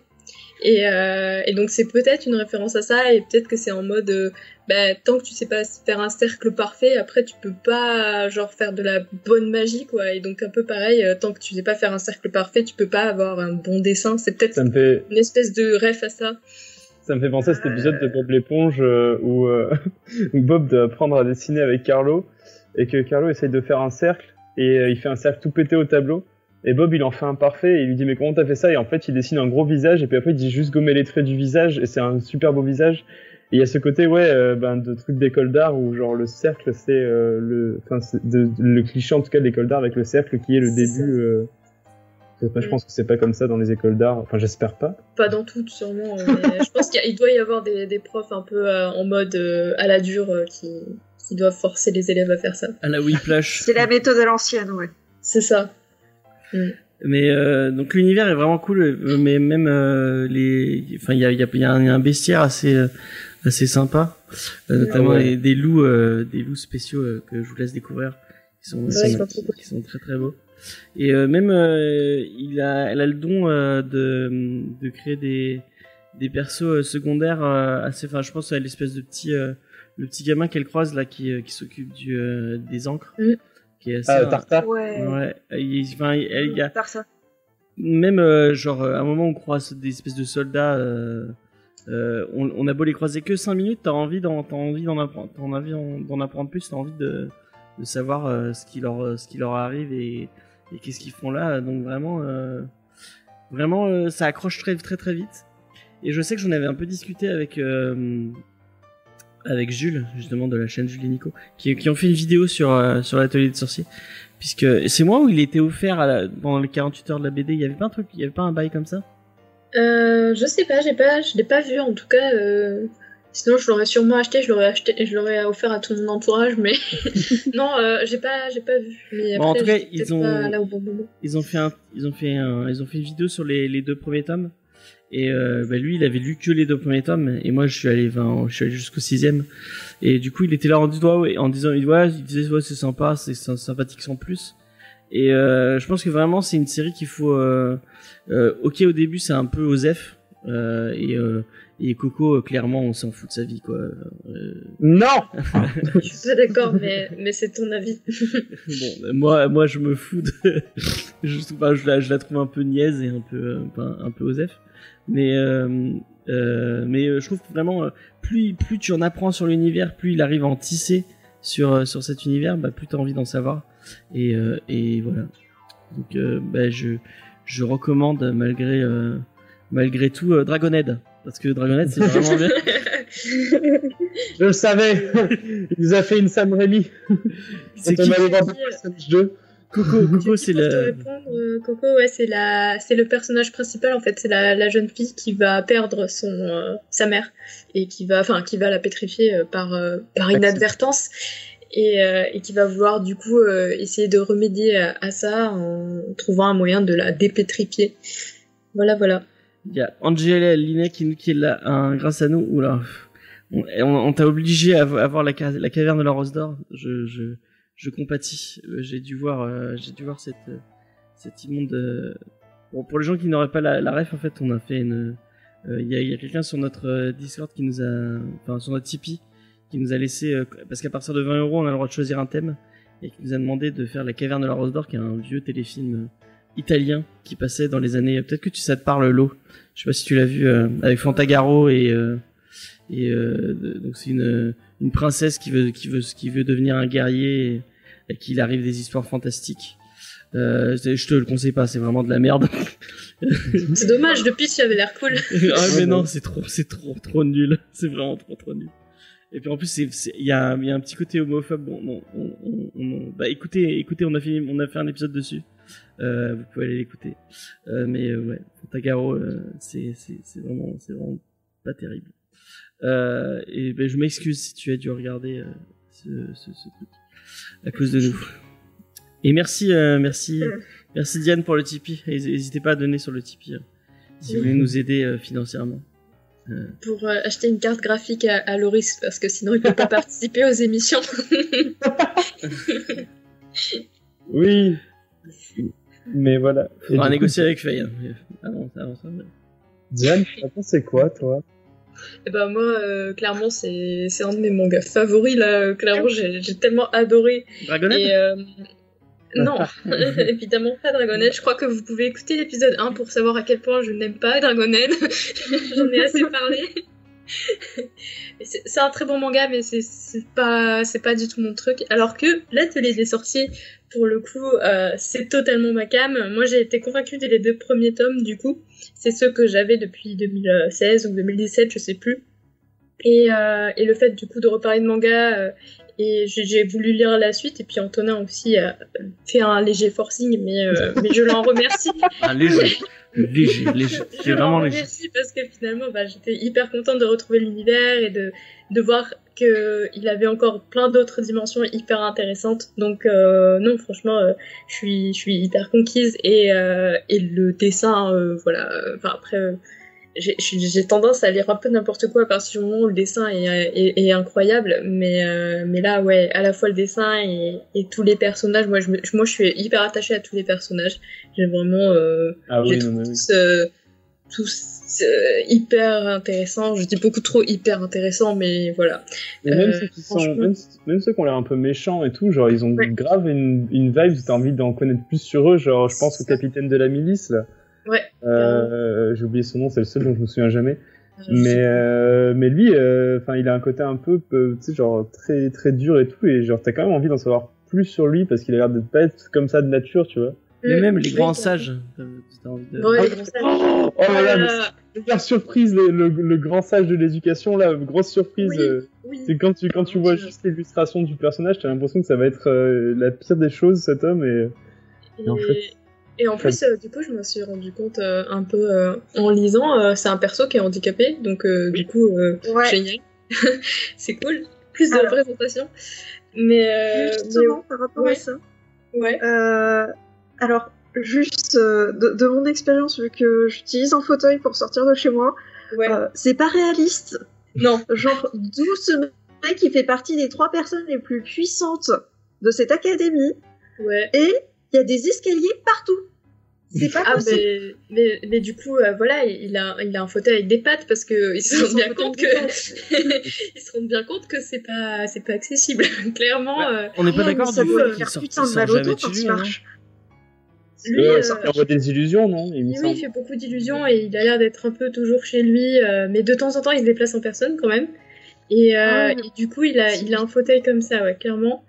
Et, euh, et j'ai vu qu'il y a un autre fauteuil, il y a quelqu'un qui a. il y a- non, il n'y a pas quelqu'un d'autre qui a un fauteuil comme ça dans, en arrière. Euh, Alors si, le gamin qui a fait une chute euh, dans la rivière et qui s'est retrouvé avec Oui. les jambes broyées par un caillou, Voilà, euh, il y a quelqu'un qui lui a fabriqué une chaise. Ouais. ouais, c'est ça. Et donc, du coup, il n'utilise pas la roue, clairement. Il, il, il- il dessine des cercles, mais il ne dessine pas la roue. Et il il n'utilise pas la roue. Ah, C'est vrai, j'avais pas pensé. C'est un, concept. C'est un concept. mais, Non, euh, mais surtout, ça doit faire super mal au dos. Bah, en- ouais, la en- magie.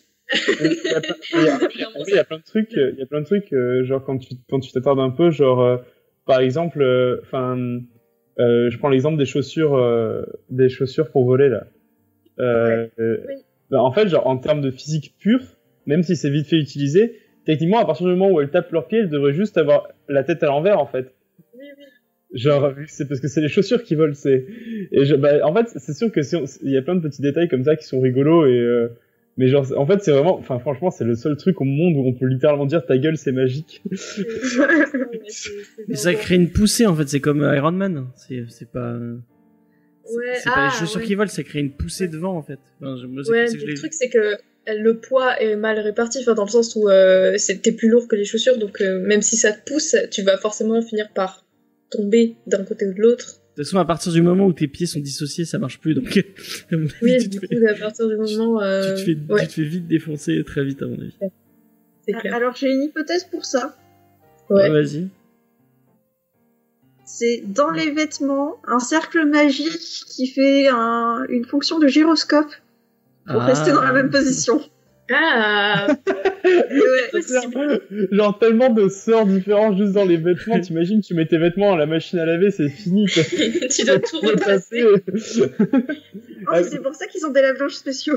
Et oui. Mais par contre, ce qui me fume, euh, c'est à chaque, euh, à chaque épisode, enfin à chaque tome, il te montre une utilisation différente de la magie, mais qui, euh, t'as toujours l'impression qu'elle est créée dans l'urgence en fait, et euh, et que, elle est, elle- enfin et que du coup c'est un truc en fait où genre t'as l'impression que c'est créé dans l'urgence, mais à partir du moment où c'est fait, bah t'es en mode bah ouais c'est logique. Genre euh, je prends l'exemple, euh, euh, il y a un passage où il dessine à l'intérieur de sa cape.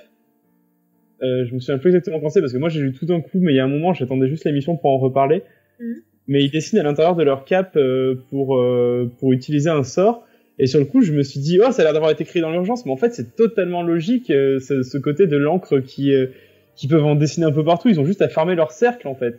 Oui, Et euh, ne serait-ce que sur l'épée, euh, l'épée de qui est, euh, qui est fabuleuse aussi. tous les Oui. petits contacts là. Moi, l'espèce de surf deltaplane qu'elle utilise à un moment, je pensais qu'elle allait l'utiliser tout le temps, ça. Et en fait, non, euh, ça revient jamais. C'est dommage. Bah, ça va peut-être revenir plus tard, mais en fait, ce qui est tout l'intérêt du, du manga aussi, enfin, tout l'intérêt, non, mais un des intérêts du manga, c'est de montrer que Coco, elle, elle euh, voit les choses différemment et elle va utiliser la magie euh, pas avec le même mindset que, que tout le monde, parce qu'elle n'a pas été formatée. Et du coup, euh, elle, va, elle va utiliser la magie de manière hyper personnelle, encore plus que tout ce que les autres peuvent faire, quoi. Même si chacune et chacun a sa façon d'utiliser la magie de manière personnelle. Bah, dans ce, dans ce sens-là, je vais faire une comparaison qui va peut-être plaire à tout le monde. mais que dans ce dans, dans ce côté-là. Elle m'a fait un peu penser à Rey dans les derniers Star Wars, euh, de ce personnage qui débarque dans le Mm. qui débarque dans un monde euh, dont elle a entendu que des légendes et tout, et euh, qui finit par euh, par rentrer dans ces légendes, tu vois, et de devoir se débrouiller avec ce qu'elle connaît, et du coup euh, faire ce, ce qu'elle imagine, enfin ce qui lui passe le premier truc qui lui passe par la tête, sans réfléchir forcément à tout ce que les autres ont eu comme bagage derrière. Et je trouve ça super intéressant dans ce sens-là, et c'est pour ça que je trouve que Coco est un personnage qui est très intéressant. Et ils sont tous euh, très, très très intéressants et euh, notamment euh, et adorables à leur façon. Genre Oui, Olugio, il est tellement mais Ouais, ça y est, c'est parti. hein. c'est ton je- team, on je sait. sim- je sim sur Olugio, Olugio. Genre vraiment, c'est un personnage. Mais en fait, ce qui, ce qui me fume, c'est que genre, euh, comme on te le présente, tu pourrais croire que c'est un personnage qui est, euh, qui est froid, mais en fait, pas du tout. Mm. Et c'est ça qui est. ça Parce qu'il fait de la magie de feu. Oh là Oh mon dieu. Mais c'est une pierre chauffante et c'est trop mimes, ok Je veux ça. Ah mais oui, mais c'est tellement mignon ce truc, la pierre chauffante. Mais voilà, et ça aussi, il y a beaucoup de magie qui est utilisée, qui est de la magie utilitaire, mais utilitaire basique. C'est pas, euh, c'est pas ces trucs dans, dans tu, genre, je, je prends un exemple, je prends un exemple débile, mais euh, euh, dans un des films Harry Potter, euh, je me souviens d'une scène qui m'avait saoulé. Euh, où euh, t'as euh, un dragon qui est enfermé dans une machine à marron chaud là et qui crache du feu pour chauffer les marrons. Et cette scène m'avait énervé parce que j'étais en mode mais vous enfermez un animal juste pour chauffer des marrons. Et ben qu'est-ce qu'ils font dans les télésorciers? Ils dessinent sur une petite pierre un petit pentacle et voilà tu l'as ta chaleur. Alors, tu vois. Alors, par contre, par rapport au dragon dans Harry Potter, je suis désolée, je. je... Alors, euh, J.K. Rowling est une connasse, mais à part ça, euh, euh, en fait, le dragon, c'est un, c'est le mini dragon dans que que Harry pioche pour euh, la tâche euh, où il doit. Voilà, c'est ça, le à pointe. Et c'est pas un vrai dragon. Normalement, c'est une espèce de mini figurine euh, recréée en fait, et et, et qui agit comme un vrai dragon. Euh, et du coup, c'est pas vraiment un animal sentient. Ça va. Ouais, c'est ça. Donc, c'est- on, on, on dira ça. euh, on- Je viens de- regarder Tête 2 et c'est tout le principe de Tête 2, ok? On dira ça aux peintures, hein? C'est ça, exactement. Non, mais par- après, par contre, genre, il y a un truc que j'ai trouvé très cool, c'est qu'ils ont essayé de créer un petit, euh, un petit, euh, un- un- une petite mascotte euh, dans la personne du vert pinceau, Mhm. Et que tout le long de, tout le long du, man- de- du manga, je lisais, j'étais en mode, ouais, il est mime, c'est tout, ça va. Et en fait, est arrivé un petit chapitre, c'est des petits chapitres bonus en fin de, de tome, Mhm. et il est arrivé un- le petit chapitre bonus sur le vert pinceau. Et alors là, j'étais, euh, j'étais Ah ouais.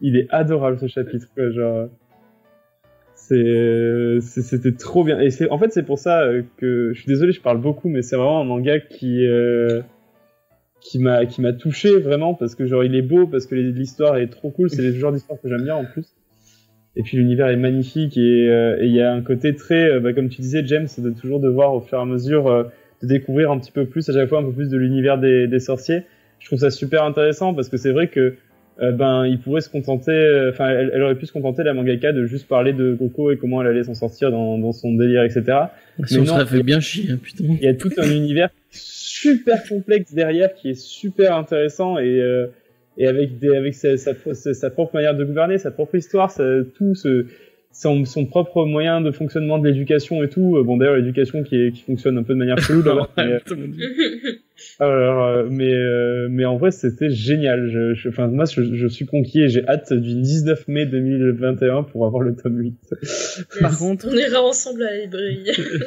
Par ça. contre, moi je tiens à qu'on fasse un point, et, et- c'est c'est très important, attention, vous, vous n'êtes pas prêts.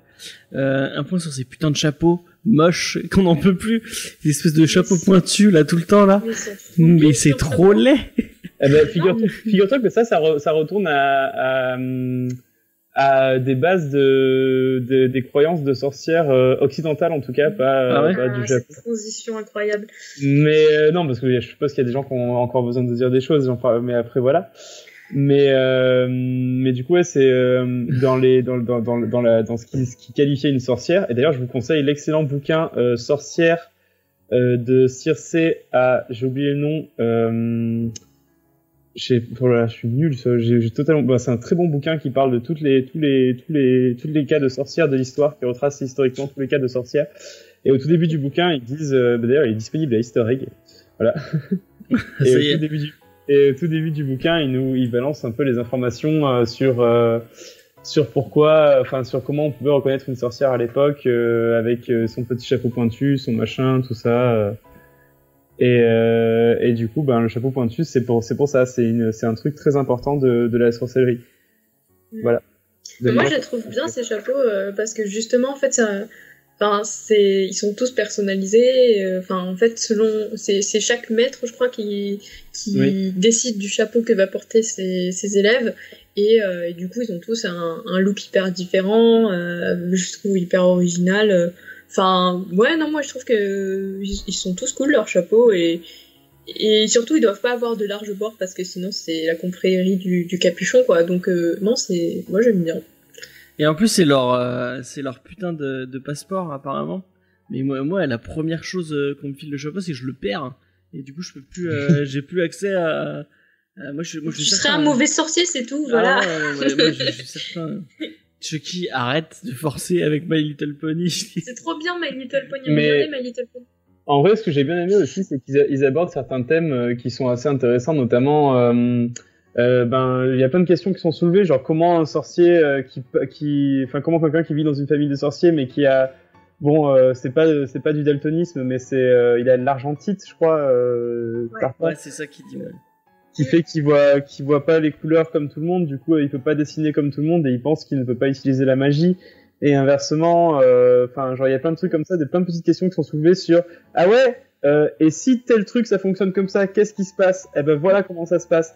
Et si ce personnage il fait ça, qu'est-ce qui se passe? Eh ben voilà comment ça se passe. Et je trouve ça très cool. Et, euh, euh, en plus, c'est vraiment genre, on s'y attache tellement. Ils sont tous adorables à leur manière à chaque fois, mais euh, il y en a un ou deux qui doivent être détestables dans tout le lot, quoi. C'est, incroyable. Li- Littéralement, il y en a deux qui sont détestables. C'est les, deux qui crachent dans le dos de. de comment elle s'appelle la noble. Ah Euh, oui, la brune, là. Oui, oui. Ouais, Agathe. Ah oui, ouais. Agathe. C'est ça. Désolée, j'ai pas, j'ai aucune mémoire des noms. Euh, Agathe. Il y en a deux qui crachent dans son dos et eux, ils sont détestables. Voilà, c'est tout. Je- J'ai fait pleurer des larmes de sang à Chucky le pauvre. Non, mais tu, tu ne forces pas avec My Little Pony, mais tu en parles beaucoup. Et, Alors, euh, déjà, il pleure des larmes arc-en-ciel, c'est vachement mieux. Ouais. Ah oui, des larmes, des de, larmes de sang, euh. Pas des larmes de sang, excuse-moi. Parce que My Little Pony, quoi. Forcément. Mais euh, ouais, mm. Mais on a parlé de Gravity Falls il y a pas longtemps, donc voilà, c'est déjà pas mal. Ça- c'est ça. Bon, bah, écoute, euh, si vous avez pas plus euh, à dire, je pense qu'on a déjà dit pas mal de choses sur la. Et on n'a pas parlé du prix. Est-ce que vous voulez. Oui, euh, Ah, c'est vrai, j'ai pas noté. 7,50€ Ah. le tome. Et, euh, et un petit peu plus cher si vous voulez prendre des éditions collector, parce qu'il faut savoir qu'ils ont sorti pas mal d'éditions collector et chaque édition a un petit truc en plus. Euh, notamment, euh, il y a des, en gros, c'est des éditions en boîte spéciale où dedans il y a, euh, par exemple, dans le dernier, dans la dernière édition collector, pour 18 euros le de 7,50€, vous avez un carnet circulaire, donc c'est le carnet dont il se sert pour faire de la magie. Euh, je crois qu'avec le tome 5, il y avait un jeu de cartes. Avec le tome 1, il y avait un agenda. Euh, il y avait un avant, c'était un calendrier et tout, tout, que du merch autour du truc. Bon, euh, honnêtement, c'est pas très très utile, mais Tu les as pris. Non, non, non, non, non, non, non, ça va. Et, attends, j'ai acheté les 7 tomes d'un coup. si j'avais pris les 7 tomes édition collector, c'était fini. Non, non, euh, c'est pas très très utile. Mais Loris, par contre, les a pris. Et, euh, et euh, je trouve, mais c'est quand même très cool ce petit Comment ça truc. te dénonce je trouve que J'avoue. je trouve- en vrai, c'est très cool d'avoir d'avoir fait un, un petit système comme ça d'édition collector où on nous met des euh, où on te met des petits ouais des petits goodies et tout euh, en rapport avec l'univers qui sont pas forcément euh, que tu n'es pas obligé d'avoir mais qui te donnent toujours un petit truc en plus genre euh, et toujours en rapport avec la magie et ça c'est très cool donc le petit carnet circulaire et tout euh, moi j'ai hâte du prochain du prochain truc où ils vont nous offrir un petit chapeau avec et, euh, Oh, grave. Pardon. on, Et on je- offrira tous le je- chapeau à James Je les perdrai. Oui, oui, je les perdrai day one. Obligé. Et d'ailleurs, euh, ce qui est très drôle, c'est que du coup, on discutait avec Yann en interne et on disait que on- ça nous avait, enfin, les, les, les dessins, les pentacles et tout étaient tellement beaux de ce, de ce truc qu'on avait pensé à faire des tatouages en rapport avec. Et euh, vite fait, on, est, on, a, on y a réfléchi, sauf qu'on s'est rendu compte que la confrérie du capuchon, il tatoue les gens pour, les, pour faire en sorte qu'ils soient... Et là, genre- tu spoil là. Bah non, mais c'est, c'est- ils, le- ils le disent dès le début que les tatouages dans la peau, euh, enfin que les, les Le sortes peuvent pas sur être la peau, les. Voilà. Mm. Et du coup, bah genre, euh, on aurait fait partie de la confrérie du capuchon, Diane. Tu t'en rends Non, compte mais sinon, on aurait pu être, on peut être des victimes de la confrérie du capuchon. T'as vu comment c'est côté les vies C'est la-. Genre, le tatouage. Diane, ça la c'est pose pas de problème d'être victime, moi, ça va, ça va, ça va. Sinon, tant pis, je deviens un, un méchant edgy et en vrai, ça me va. Mais oui, mais au fond de toi, tu, tu sais que tu es, tu es comme ça. Ah, mais je suis giga émo, hein, euh, c'est, c'est, je le sais. je suis pas aussi émo que James, mais euh, je suis quand même un peu émo. Euh. Du coup, là, on, on l'a compris, euh, l'eau va l'acheter à, à sa chérie, c'est ça? Ouais. Euh, toi, tu les as déjà, Diane si je les ai tous et j'ai essayé de les prêter à mon frère, il a pas voulu les lire. Ah, Donc, bien fait voilà. mais, mais je vais continuer mon forcing. ma mère ne les a pas encore lus et j'attends qu'elle finisse un autre livre que je lui ai prêté et je lui filerai autre chose. Et je lui filerai ça. Si Vous êtes, vous êtes en train de devenir une secte. Je, je pose même pas la question à Antonin. Parce que, bon, Non, fran- franchement, c'est une des meilleures lectures que j'ai. euh, euh, juste ça, c'est une des meilleures lectures que j'ai eues récemment, et, euh, et je conseille vraiment à toutes les personnes qui, qui veulent passer un moment agréable et toujours un peu intrigant dans un monde euh, incroyablement magique et euh, avec des dessins fabuleux et une histoire trop cool et des personnages auxquels on s'attache très rapidement. Ok, bah merci beaucoup.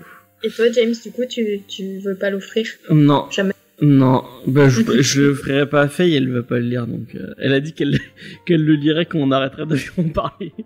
Ah oui, c'est vrai, elle avait dit ça. Bah, Noémie de Easter Egg, Siemi, voilà. Ouais. Oui. Mais j'ai cru que c'était Noémie qui avait fait. euh, je, je- je me suis trompé.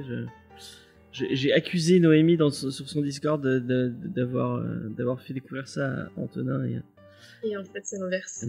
ouais.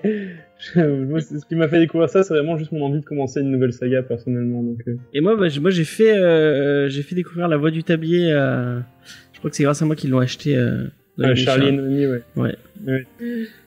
Ah, ah, tu, tu y es peut-être pour quelque chose aussi apparemment. Euh... Ah non, non, c'est juste que je suis allé leur. euh, Enfin, je leur en ai parlé de la voix du tablier et ils m'ont dit que c'était toi qui leur avais fait découvrir. Ah, ok. Voilà. On est petits. Euh, bah, du coup, on va passer euh, comment Ah, bah, mais c'est pas moi, c'est pas moi qui, qui anime. Pourquoi je, je- Parce que tu as ça dans le sang, James. je suis désolé.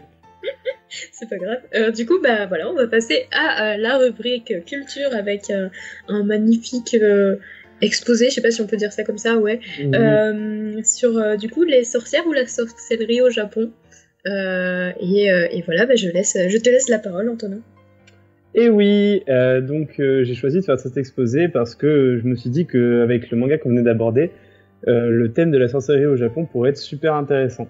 Je me suis heurté à quelques trucs pendant mes recherches que je vais vous expliquer un peu plus tard et qui m'ont fait me rendre compte de pas mal de trucs, notamment au niveau de la culture japonaise autour de tout ce qui est mystique et mysticisme et c'est très, enfin, tout ce qui est mystique et occulte et du coup vous allez voir un peu plus tard. Donc euh, le Japon, c'est mondialement connu comme étant euh, les number one quand il s'agit de raconter des histoires de fantômes ou d'esprits effrayants. Leur folklore, il est rempli de créatures euh, qui sont devenues des icônes et des reflets de la culture japonaise en fait. Ça montre un peu leur évolution de la société et c'est souvent là pour les, créatures et les fantômes sont souvent là pour représenter des des, des, déviances que pourrait avoir la société actuelle dans laquelle ils sont. D'ailleurs, ça, bah, j'y pense, j'en parle parce que je fais un aparté sur ça, mais par exemple, quand, la dernière fois quand on parlait de Dragonhead, j'avais pensé justement à ce délire-là de, tout ce qui est euh, esprit japonais qui représente aussi les déviances que la société japonaise pourrait avoir. Et euh, Dragonhead, il y avait aussi ce côté-là. Donc euh, au Japon, la sorcière, elle se nomme, euh, elle se nomme Mao Tsukai. J'ai encore, j'ai sûrement très mal prononcé ça. Et comme dans beaucoup de cultures, son implication elle est soit mauvaise, soit bénéfique. Dans les fictions actuelles, on peut voir euh, que elle commence à être un peu plus neutre, et c'est notamment dû au fait, sûrement, sûrement dû au fait euh, que le monde occidental actuel tente euh, de redorer le blason des sorcières. Les sorcières euh, dites japonaises dans la fiction, elles connaissent une espèce de traîne qui les rend plus joyeuses, plus gentilles, et plein d'autres adjectifs mignons. Mais comme tout mythe japonais, les créatures dites sorcières sont généralement neutres et ne dépendent que des actions de leur interlocuteur. D'ailleurs, je dis les créatures dites sorcières parce que au Japon, il n'y a pas de, il n'y a pas de sorcières en général. Il n'y a jamais vraiment de, il n'y a pas de famille euh, de, de, de créatures, mais, c'est vraiment par individu. Donc, euh, il y a des familles directement euh, des esprits, donc avec tout ce qui est les yokai et tout ça, j'en parlerai un peu plus tard.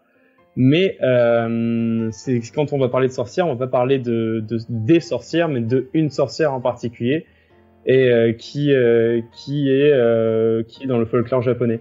Et, et à chaque fois c'est comme ça. Les, les, seules sorcières, on va dire un peu qu'on peut considérer comme des familles, c'est les sorcières de fiction un peu plus récentes.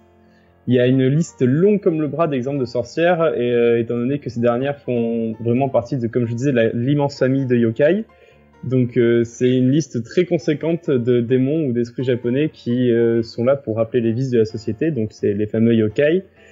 Euh, la sorcellerie au Japon, c'est un mythe très important, notamment grâce à l'image des oriki. C'est un espèce d'ordre légendaire japonais de prêtres qui se servait d'une forme de magie très puissante qui pouvait soit au choix guérir ou bien détruire leur cible.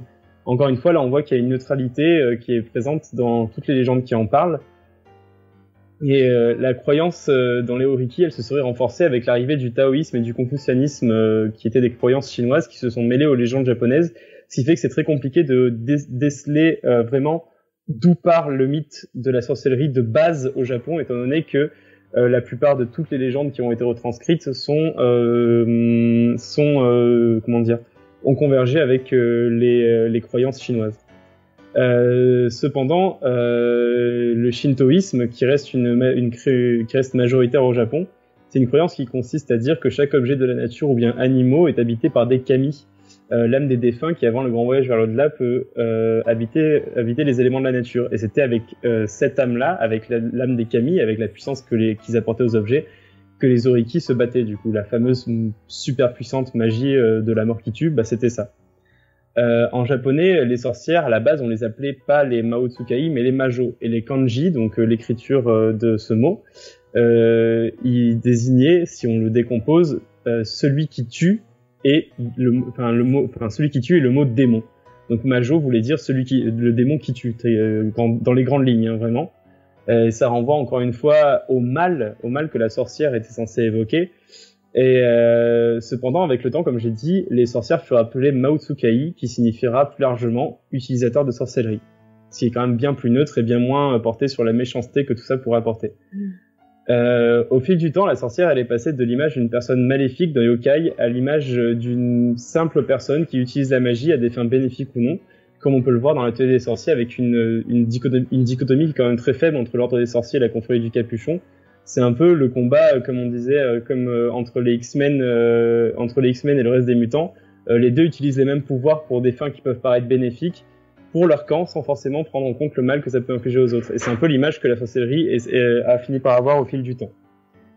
Parmi les nombreux exemples de sorcières légendaires, et parmi les sorcières légendaires des yokai, je me suis dit que j'allais vous parler de la plus connue, qui s'appelle Yamauba, qui peut se traduire littéralement par la sorcière des montagnes c'est un esprit qui peut, qui, euh, c'est un esprit à l'apparence féminine qui peut euh, changer d'apparence pour tromper ses proies et euh, elle les attire dans les bois pour les dévorer. Comme en fait 90% des yokai, hein, on va se mettre d'accord sur ça. À chaque fois qu'un yokai prend l'apparence d'un humain, c'est pour le bouffer. Et d'ailleurs, c'est un esprit qui est décrit comme ayant plusieurs plusieurs bouches, plusieurs fois.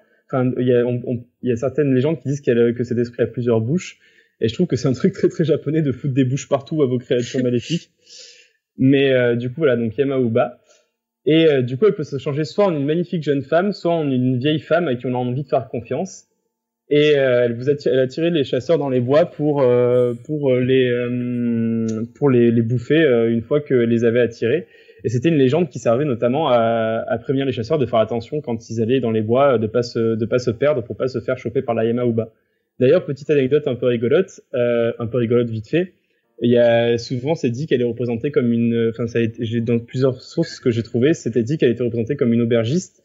Et euh, dans euh, Avatar, le dernier maître de l'air, désolé, j'y reviens, mais il y a une vieille femme qui, les soirs de pleine lune, attire ses ennemis par la maîtrise de leur sang afin de les torturer et qui est aubergiste et qui s'appelle Ama. Et euh, Yamauba, Ama, euh, je sais pas, peut-être peut-être moi qui fais un surlien, mais genre je me, ça m'a fait penser, ça m'a rappelé à ça, ce côté de la vieille femme dans les bois qui attire les gens. euh, bon, bah, c'est la bonne ambiance, quoi. Hmm. Donc euh, aujourd'hui, la sorcière au Japon, elle a une image assez bénéfique, notamment grâce à toutes les fictions qui en parlent. Il y a qu'à voir la quantité incroyable de sorcières qu'il y a dans les films de Miyazaki qui sont plus ou moins bénéfiques ou neutres. Et euh, le fait que par l'influence occidentale, probablement la sorcellerie, elle est en train de se redorer un, bra- un blason de qualité supérieure. Cependant, on retiendra qu'au cœur des légendes, les sorcières euh, restent des esprits qui, encore une fois, se servaient de novices pour faire basculer le fragile équilibre entre le bien et le mal qui nous habite. C'est très japonais, c'est très spirituel et aussi très philosophique. La sorcière au Japon, c'est un peu ce que l'on choisit d'en faire, ou bien dans un sens plus large, c'est un peu ce que nous on choisit même, ce que l'on choisit de faire nous-mêmes. Le bien et le mal ne dépendent que de nous et de notre perception, et de ce fait, l'image de la sorcière au Japon, en tout cas pour moi, ça restera toujours ce fil d'équilibriste sur laquelle la la société évolue. Voilà. C'était hyper intéressant. Mais euh, je pense que le lien que tu as fait entre euh, Ama et, et Yama, tu m'as dit, t'as dit Yama ou pas Yamauba, je pense qu'il est pas. euh, Et je pense qu'il est, il est pas con, enfin il est pas déconnant. Euh, Il y a, il y a forcément des grosses, des grosses influences euh, de toute façon de part et d'autre, quoi. Mm. Ouais, c'est ce que je me suis dit aussi euh, en, en découvrant tout ça. Mais euh, c'est vrai que oui, du coup, il y a ce côté, ben, l'image de la sorcière, on le voit en tout cas, c'est vraiment dans, dans, on va dire, dans la modernité des choses.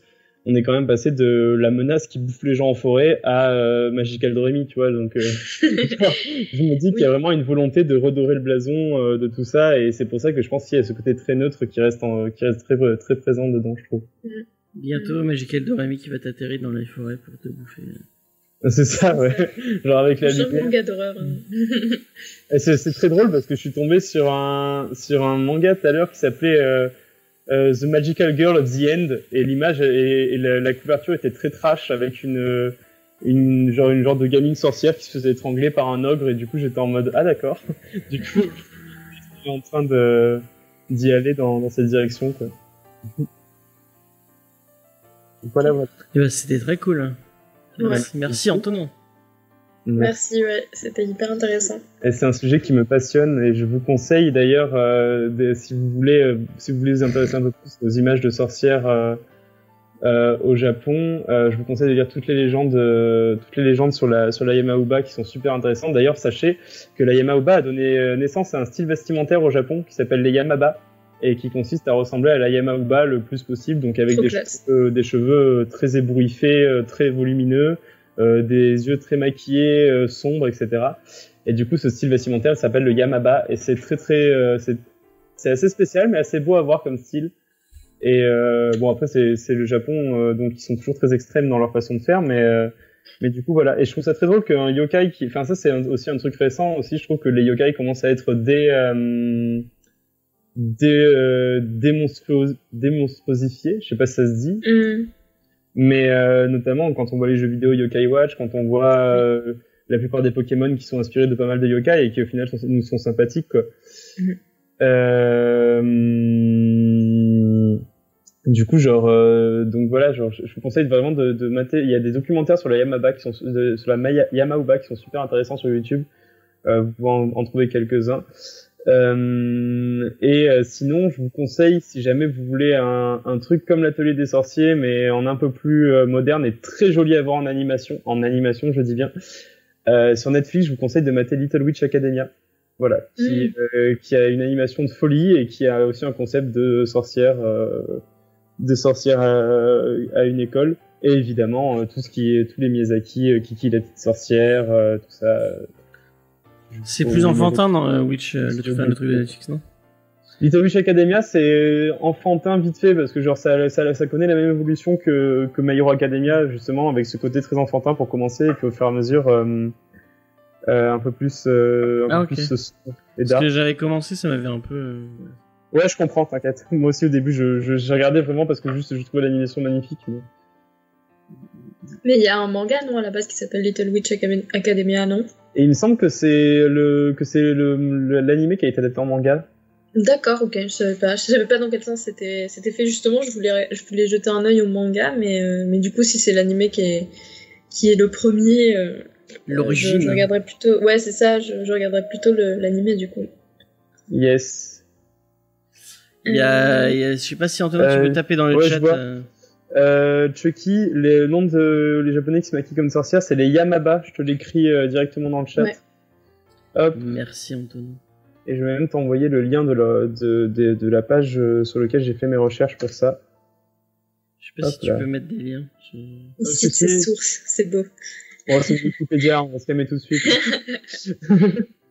Mais ouais, euh, c'est un mouvement vestimentaire qui, qui est. En vrai, c'est en vrai c'est très drôle à voir en soi euh, parce que c'est ben ah c'est non, je dis n'importe quoi, c'est les Yamamba, pas Yamaba. Ah. Mais euh, mais oui, euh, effectivement. Mais euh, Yama, non, tu tombes sur des motos, tu dois taper autre chose. Ouais, voilà, genre j'ai envoyé le lien, genre c'est Yamamba. Euh, Ah ok, ah mais c'est ça. Euh, ok, moi je pensais pas que c'était tiré de des sorcières en fait. Ah ouais, Je mais il y en a dans, Ouais. euh, il y en a des trucs comme ça dans, euh, dans, dans, euh, dans GTO. Ouais ouais ouais, euh, je- mais t'as un autre nom aussi. Euh, je sais plus comment ça Il s'appelle. euh, il y a un phénomène qui ressemble un peu qui s'appelle le gangouro.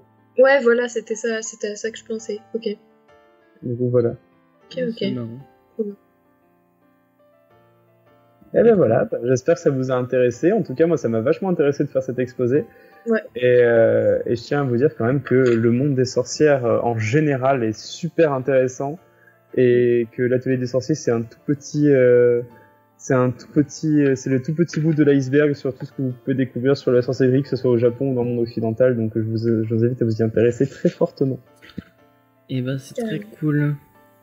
Euh, Surtout, il y a un énorme regain euh, d'intérêt pour la sorcière euh, dans les milieux féministes, donc euh, c'est aussi pour ça qu'on entend beaucoup parler en, ce moment. Il y a beaucoup de livres sur les sorcières. Après, c'est plus sur la sorcière occidentale parce que ici on pratique un féminisme occidental, n'est-ce pas? Mais euh, mais je pense que ça pourrait être intéressant euh, d'avoir la vision de, de personnes, euh, bah, des asiatiques, du coup, sur sur euh, sur l'image de la sorcière et, et tout ce que ça implique derrière, quoi. Et d'ailleurs, euh, si jamais vous voulez vous chercher une bonne lecture sur les sorcières, je vous conseille, euh, euh, et là je pense que vous allez être d'accord avec moi, euh, Sorcière, la puissance invaincue des femmes de Mona Chollet. Oui, C'est un excellent bouquin sur, euh, sur la sorcellerie. Enfin, sur la sorcellerie, sur les femmes. euh, sur les sur femmes. l'image de la femme, l'image de la sorcière et, et Ouais. tout, ça. Et euh, notamment, euh, il y avait un autre bouquin, je ne retrouverai jamais le titre, mais il y a- qui disait, vous voulez, euh, vous voulez, euh, comment ça s'appelle? Vous voulez détruire une femme puissante, appelez-la une sorcière. Et je trouvais ça très Mm. beau comme, euh, comme catchphrase. Mm. Voilà. Ok, Ok. bah super, merci beaucoup pour, euh, pour cet exposé super intéressant. Bah, du coup, on Mais va pouvoir, euh, pouvoir enchaîner en, en, en annonçant les, les futures. euh, les futures sorties. Donc, Ouais. euh, Geek en série sur euh, That 70 Show, euh, qui va sortir la semaine prochaine, si, si mes souvenirs sont bons. Ouais. Oui, c'est ça. Avec en invité Karine du podcast Galactifrac, euh, donc qui parle de la meilleure série de SF de tous les temps qui s'appelle Battlestar Galactica, et euh, Yeah. du podcast euh, Un fille, une podcast, un, une fille, un podcast. Voilà. Euh, alors ensuite, on va du coup avoir vendredi, c'est ça, ouais, euh, le Comics Discovery sur From Hell Ouais, avec demain, euh, sur demain. Vincent et euh, bah, James Efay du coup. Ouais, Donc, euh, donc voilà, c'est un petit, euh, petit podcast bien chill et, et bien sympa euh, que je vous voilà, euh, écoutez-le. T'étais cool. dans le chat, non? Non, je sais pas Ouais, si t'es je, passé. je suis passée un petit peu, euh, je sais plus si j'ai parlé dans le chat, mais, mais je suis passée un petit peu. Euh, et euh, samedi, ben, vous pouvez nous retrouver aussi euh, pour le prochain épisode de WandaVision, donc le récap, le récap qu'on va avoir. Ouais. Et, et voilà, et ben, pour après, pour toutes les infos, de manière générale, vous avez le site jamesfi.fr ouais. et, et puis n'hésitez pas à donner un peu sur Tipeee si vous avez, si vous avez les moyens. Effectivement, pour nous aider à payer l'hébergement du site et améliorer un peu le matériel, tout ça, euh, euh, qui, qui est en train de tomber en berne. Et mardi, on vous parle de, de Transformers versus Terminator. Je ne sais pas qui, euh, si Antonin ou Diane sera là, mais.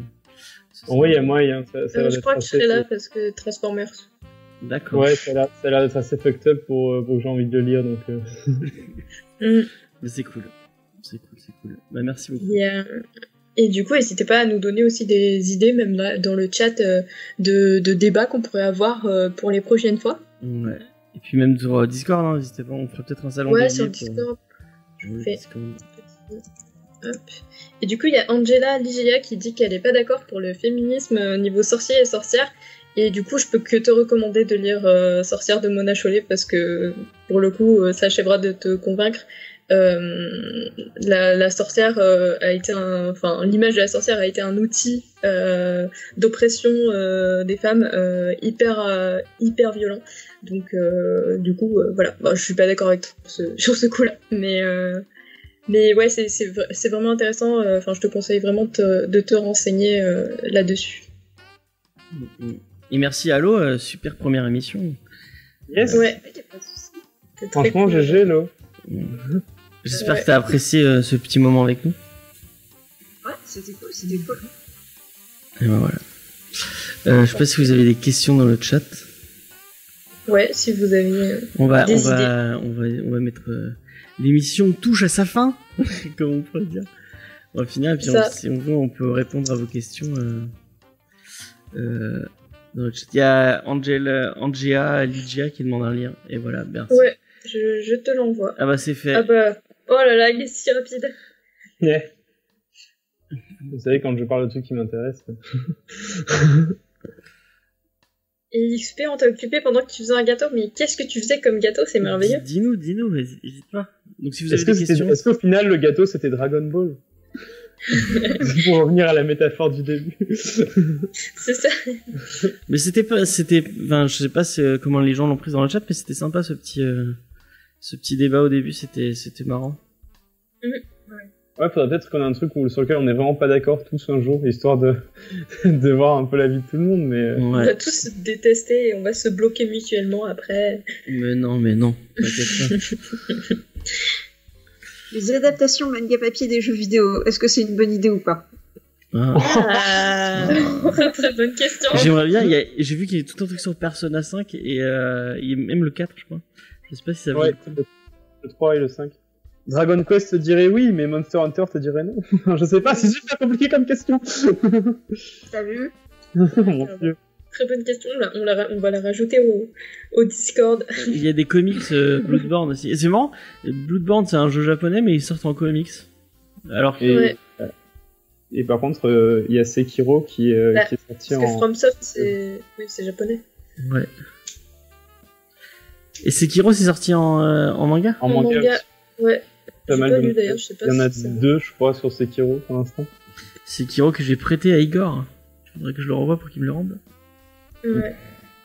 Très bon jeu. euh. Enfin, de toute façon, je suis une groupie de, de tous les jeux From Software. Mais t'en as- Software. est-ce que t'en as déjà fait un? Parce que tu les, t'as dû les mater, non? Est-ce que tu as déjà Je les ai matés, j'ai jamais joué, je peux pas, euh, j'ai pas, la- j'ai pas le matos là pour l'instant, mais euh, enfin j'ai pas la thune, mais euh, mais un jour je les achèterai et, et j'espère pouvoir les, les finir tous. Si tu veux, je te le prêterai parce que je crois que Dark Souls, je l'ai sur Xbox 360, sur PS4, sur Switch, sur PC et sur. Est bien, t'es pas un mec qui est dans l'abus. euh. non, pas du tout. Non, vraiment pas.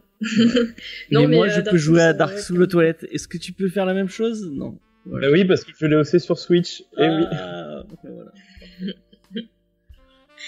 Ça aide à, à- à évacuer un peu, c'est ça. Ouais, Quand tu vas exactement. aux toilettes avec Bloodborne. Mhm. Bloodborne, très meilleur jeu de. Moi, mon jeu préféré de From Software, Bloodborne. Ouais, j'aime beaucoup aussi. Génial. Bloodborne. Non, l'ambiance est incroyable. Et le lore de, de, de, de Bloodborne est, est fou, quoi. Voilà, Yes. Et ben.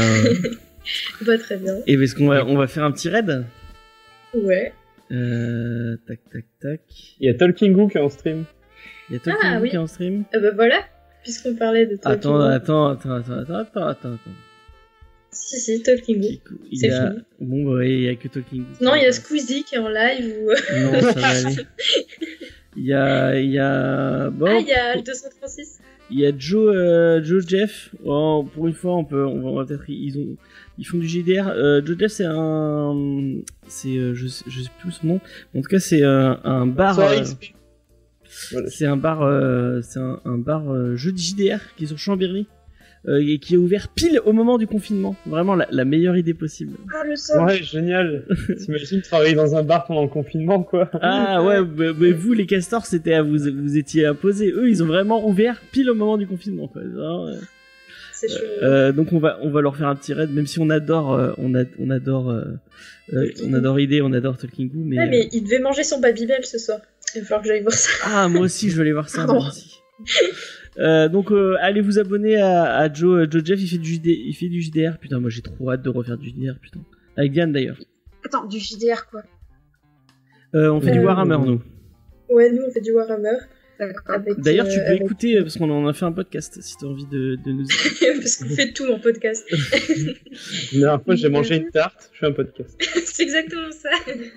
Mais vous savez que j'ai, moi j'en ai déjà parlé, mais bon, je peux en reparler. J'ai trop envie de faire, je sais plus si on est parlé avec Diane. Le truc, des pizzas, le truc des pizzas. Ah oui, mais oui, c'est, j'ai Oui. trop envie. Oui, J'en ai parlé à ma mère, elle est chaud. Ah bah go, go. euh, qu'on fasse un. Ouais, bah, Enfin, si t'as envie de faire un peu, un, voilà. on va faire un, la, la meilleure pizza de Montpellier en podcast. Allez goûter toutes les, euh, toutes les ça, les pizzerias. en bas de chez moi, les gars. Désolé de vous le dire, mais. Non, la franchement, la meilleure, c'est Il Pie, Il, Il Pialazzo qui est dans la, dans la rue euh, du Royal. Ah non Ah si, c'est la meilleure. Oh non Franchement, Tellement fait arnaquer Ah là-bas. bah là. voilà, c'était pas. Leur pizza, la- la- la- ils font genre oui, la bomba euh, pizza avec des frites, c'est des frites McDo sur, une, sur un truc, c'était dégueulasse. Ah non, non, ah, c'est pas la même. On parle pas de la même pizzeria. Si, si, si, euh, je, je, la rue du Royal et tout, si, si, je t'inquiète, je, il y, en a qu'une seule en plus. Oui, mais dans, dans les, c'est dans les rues en parallèle, pas dans la rue vraiment du Royal. Bah oui. Mais bon, on, on en reparlera quand on y mange. D'accord, d'accord. Une. Mais on le fera, on le fera.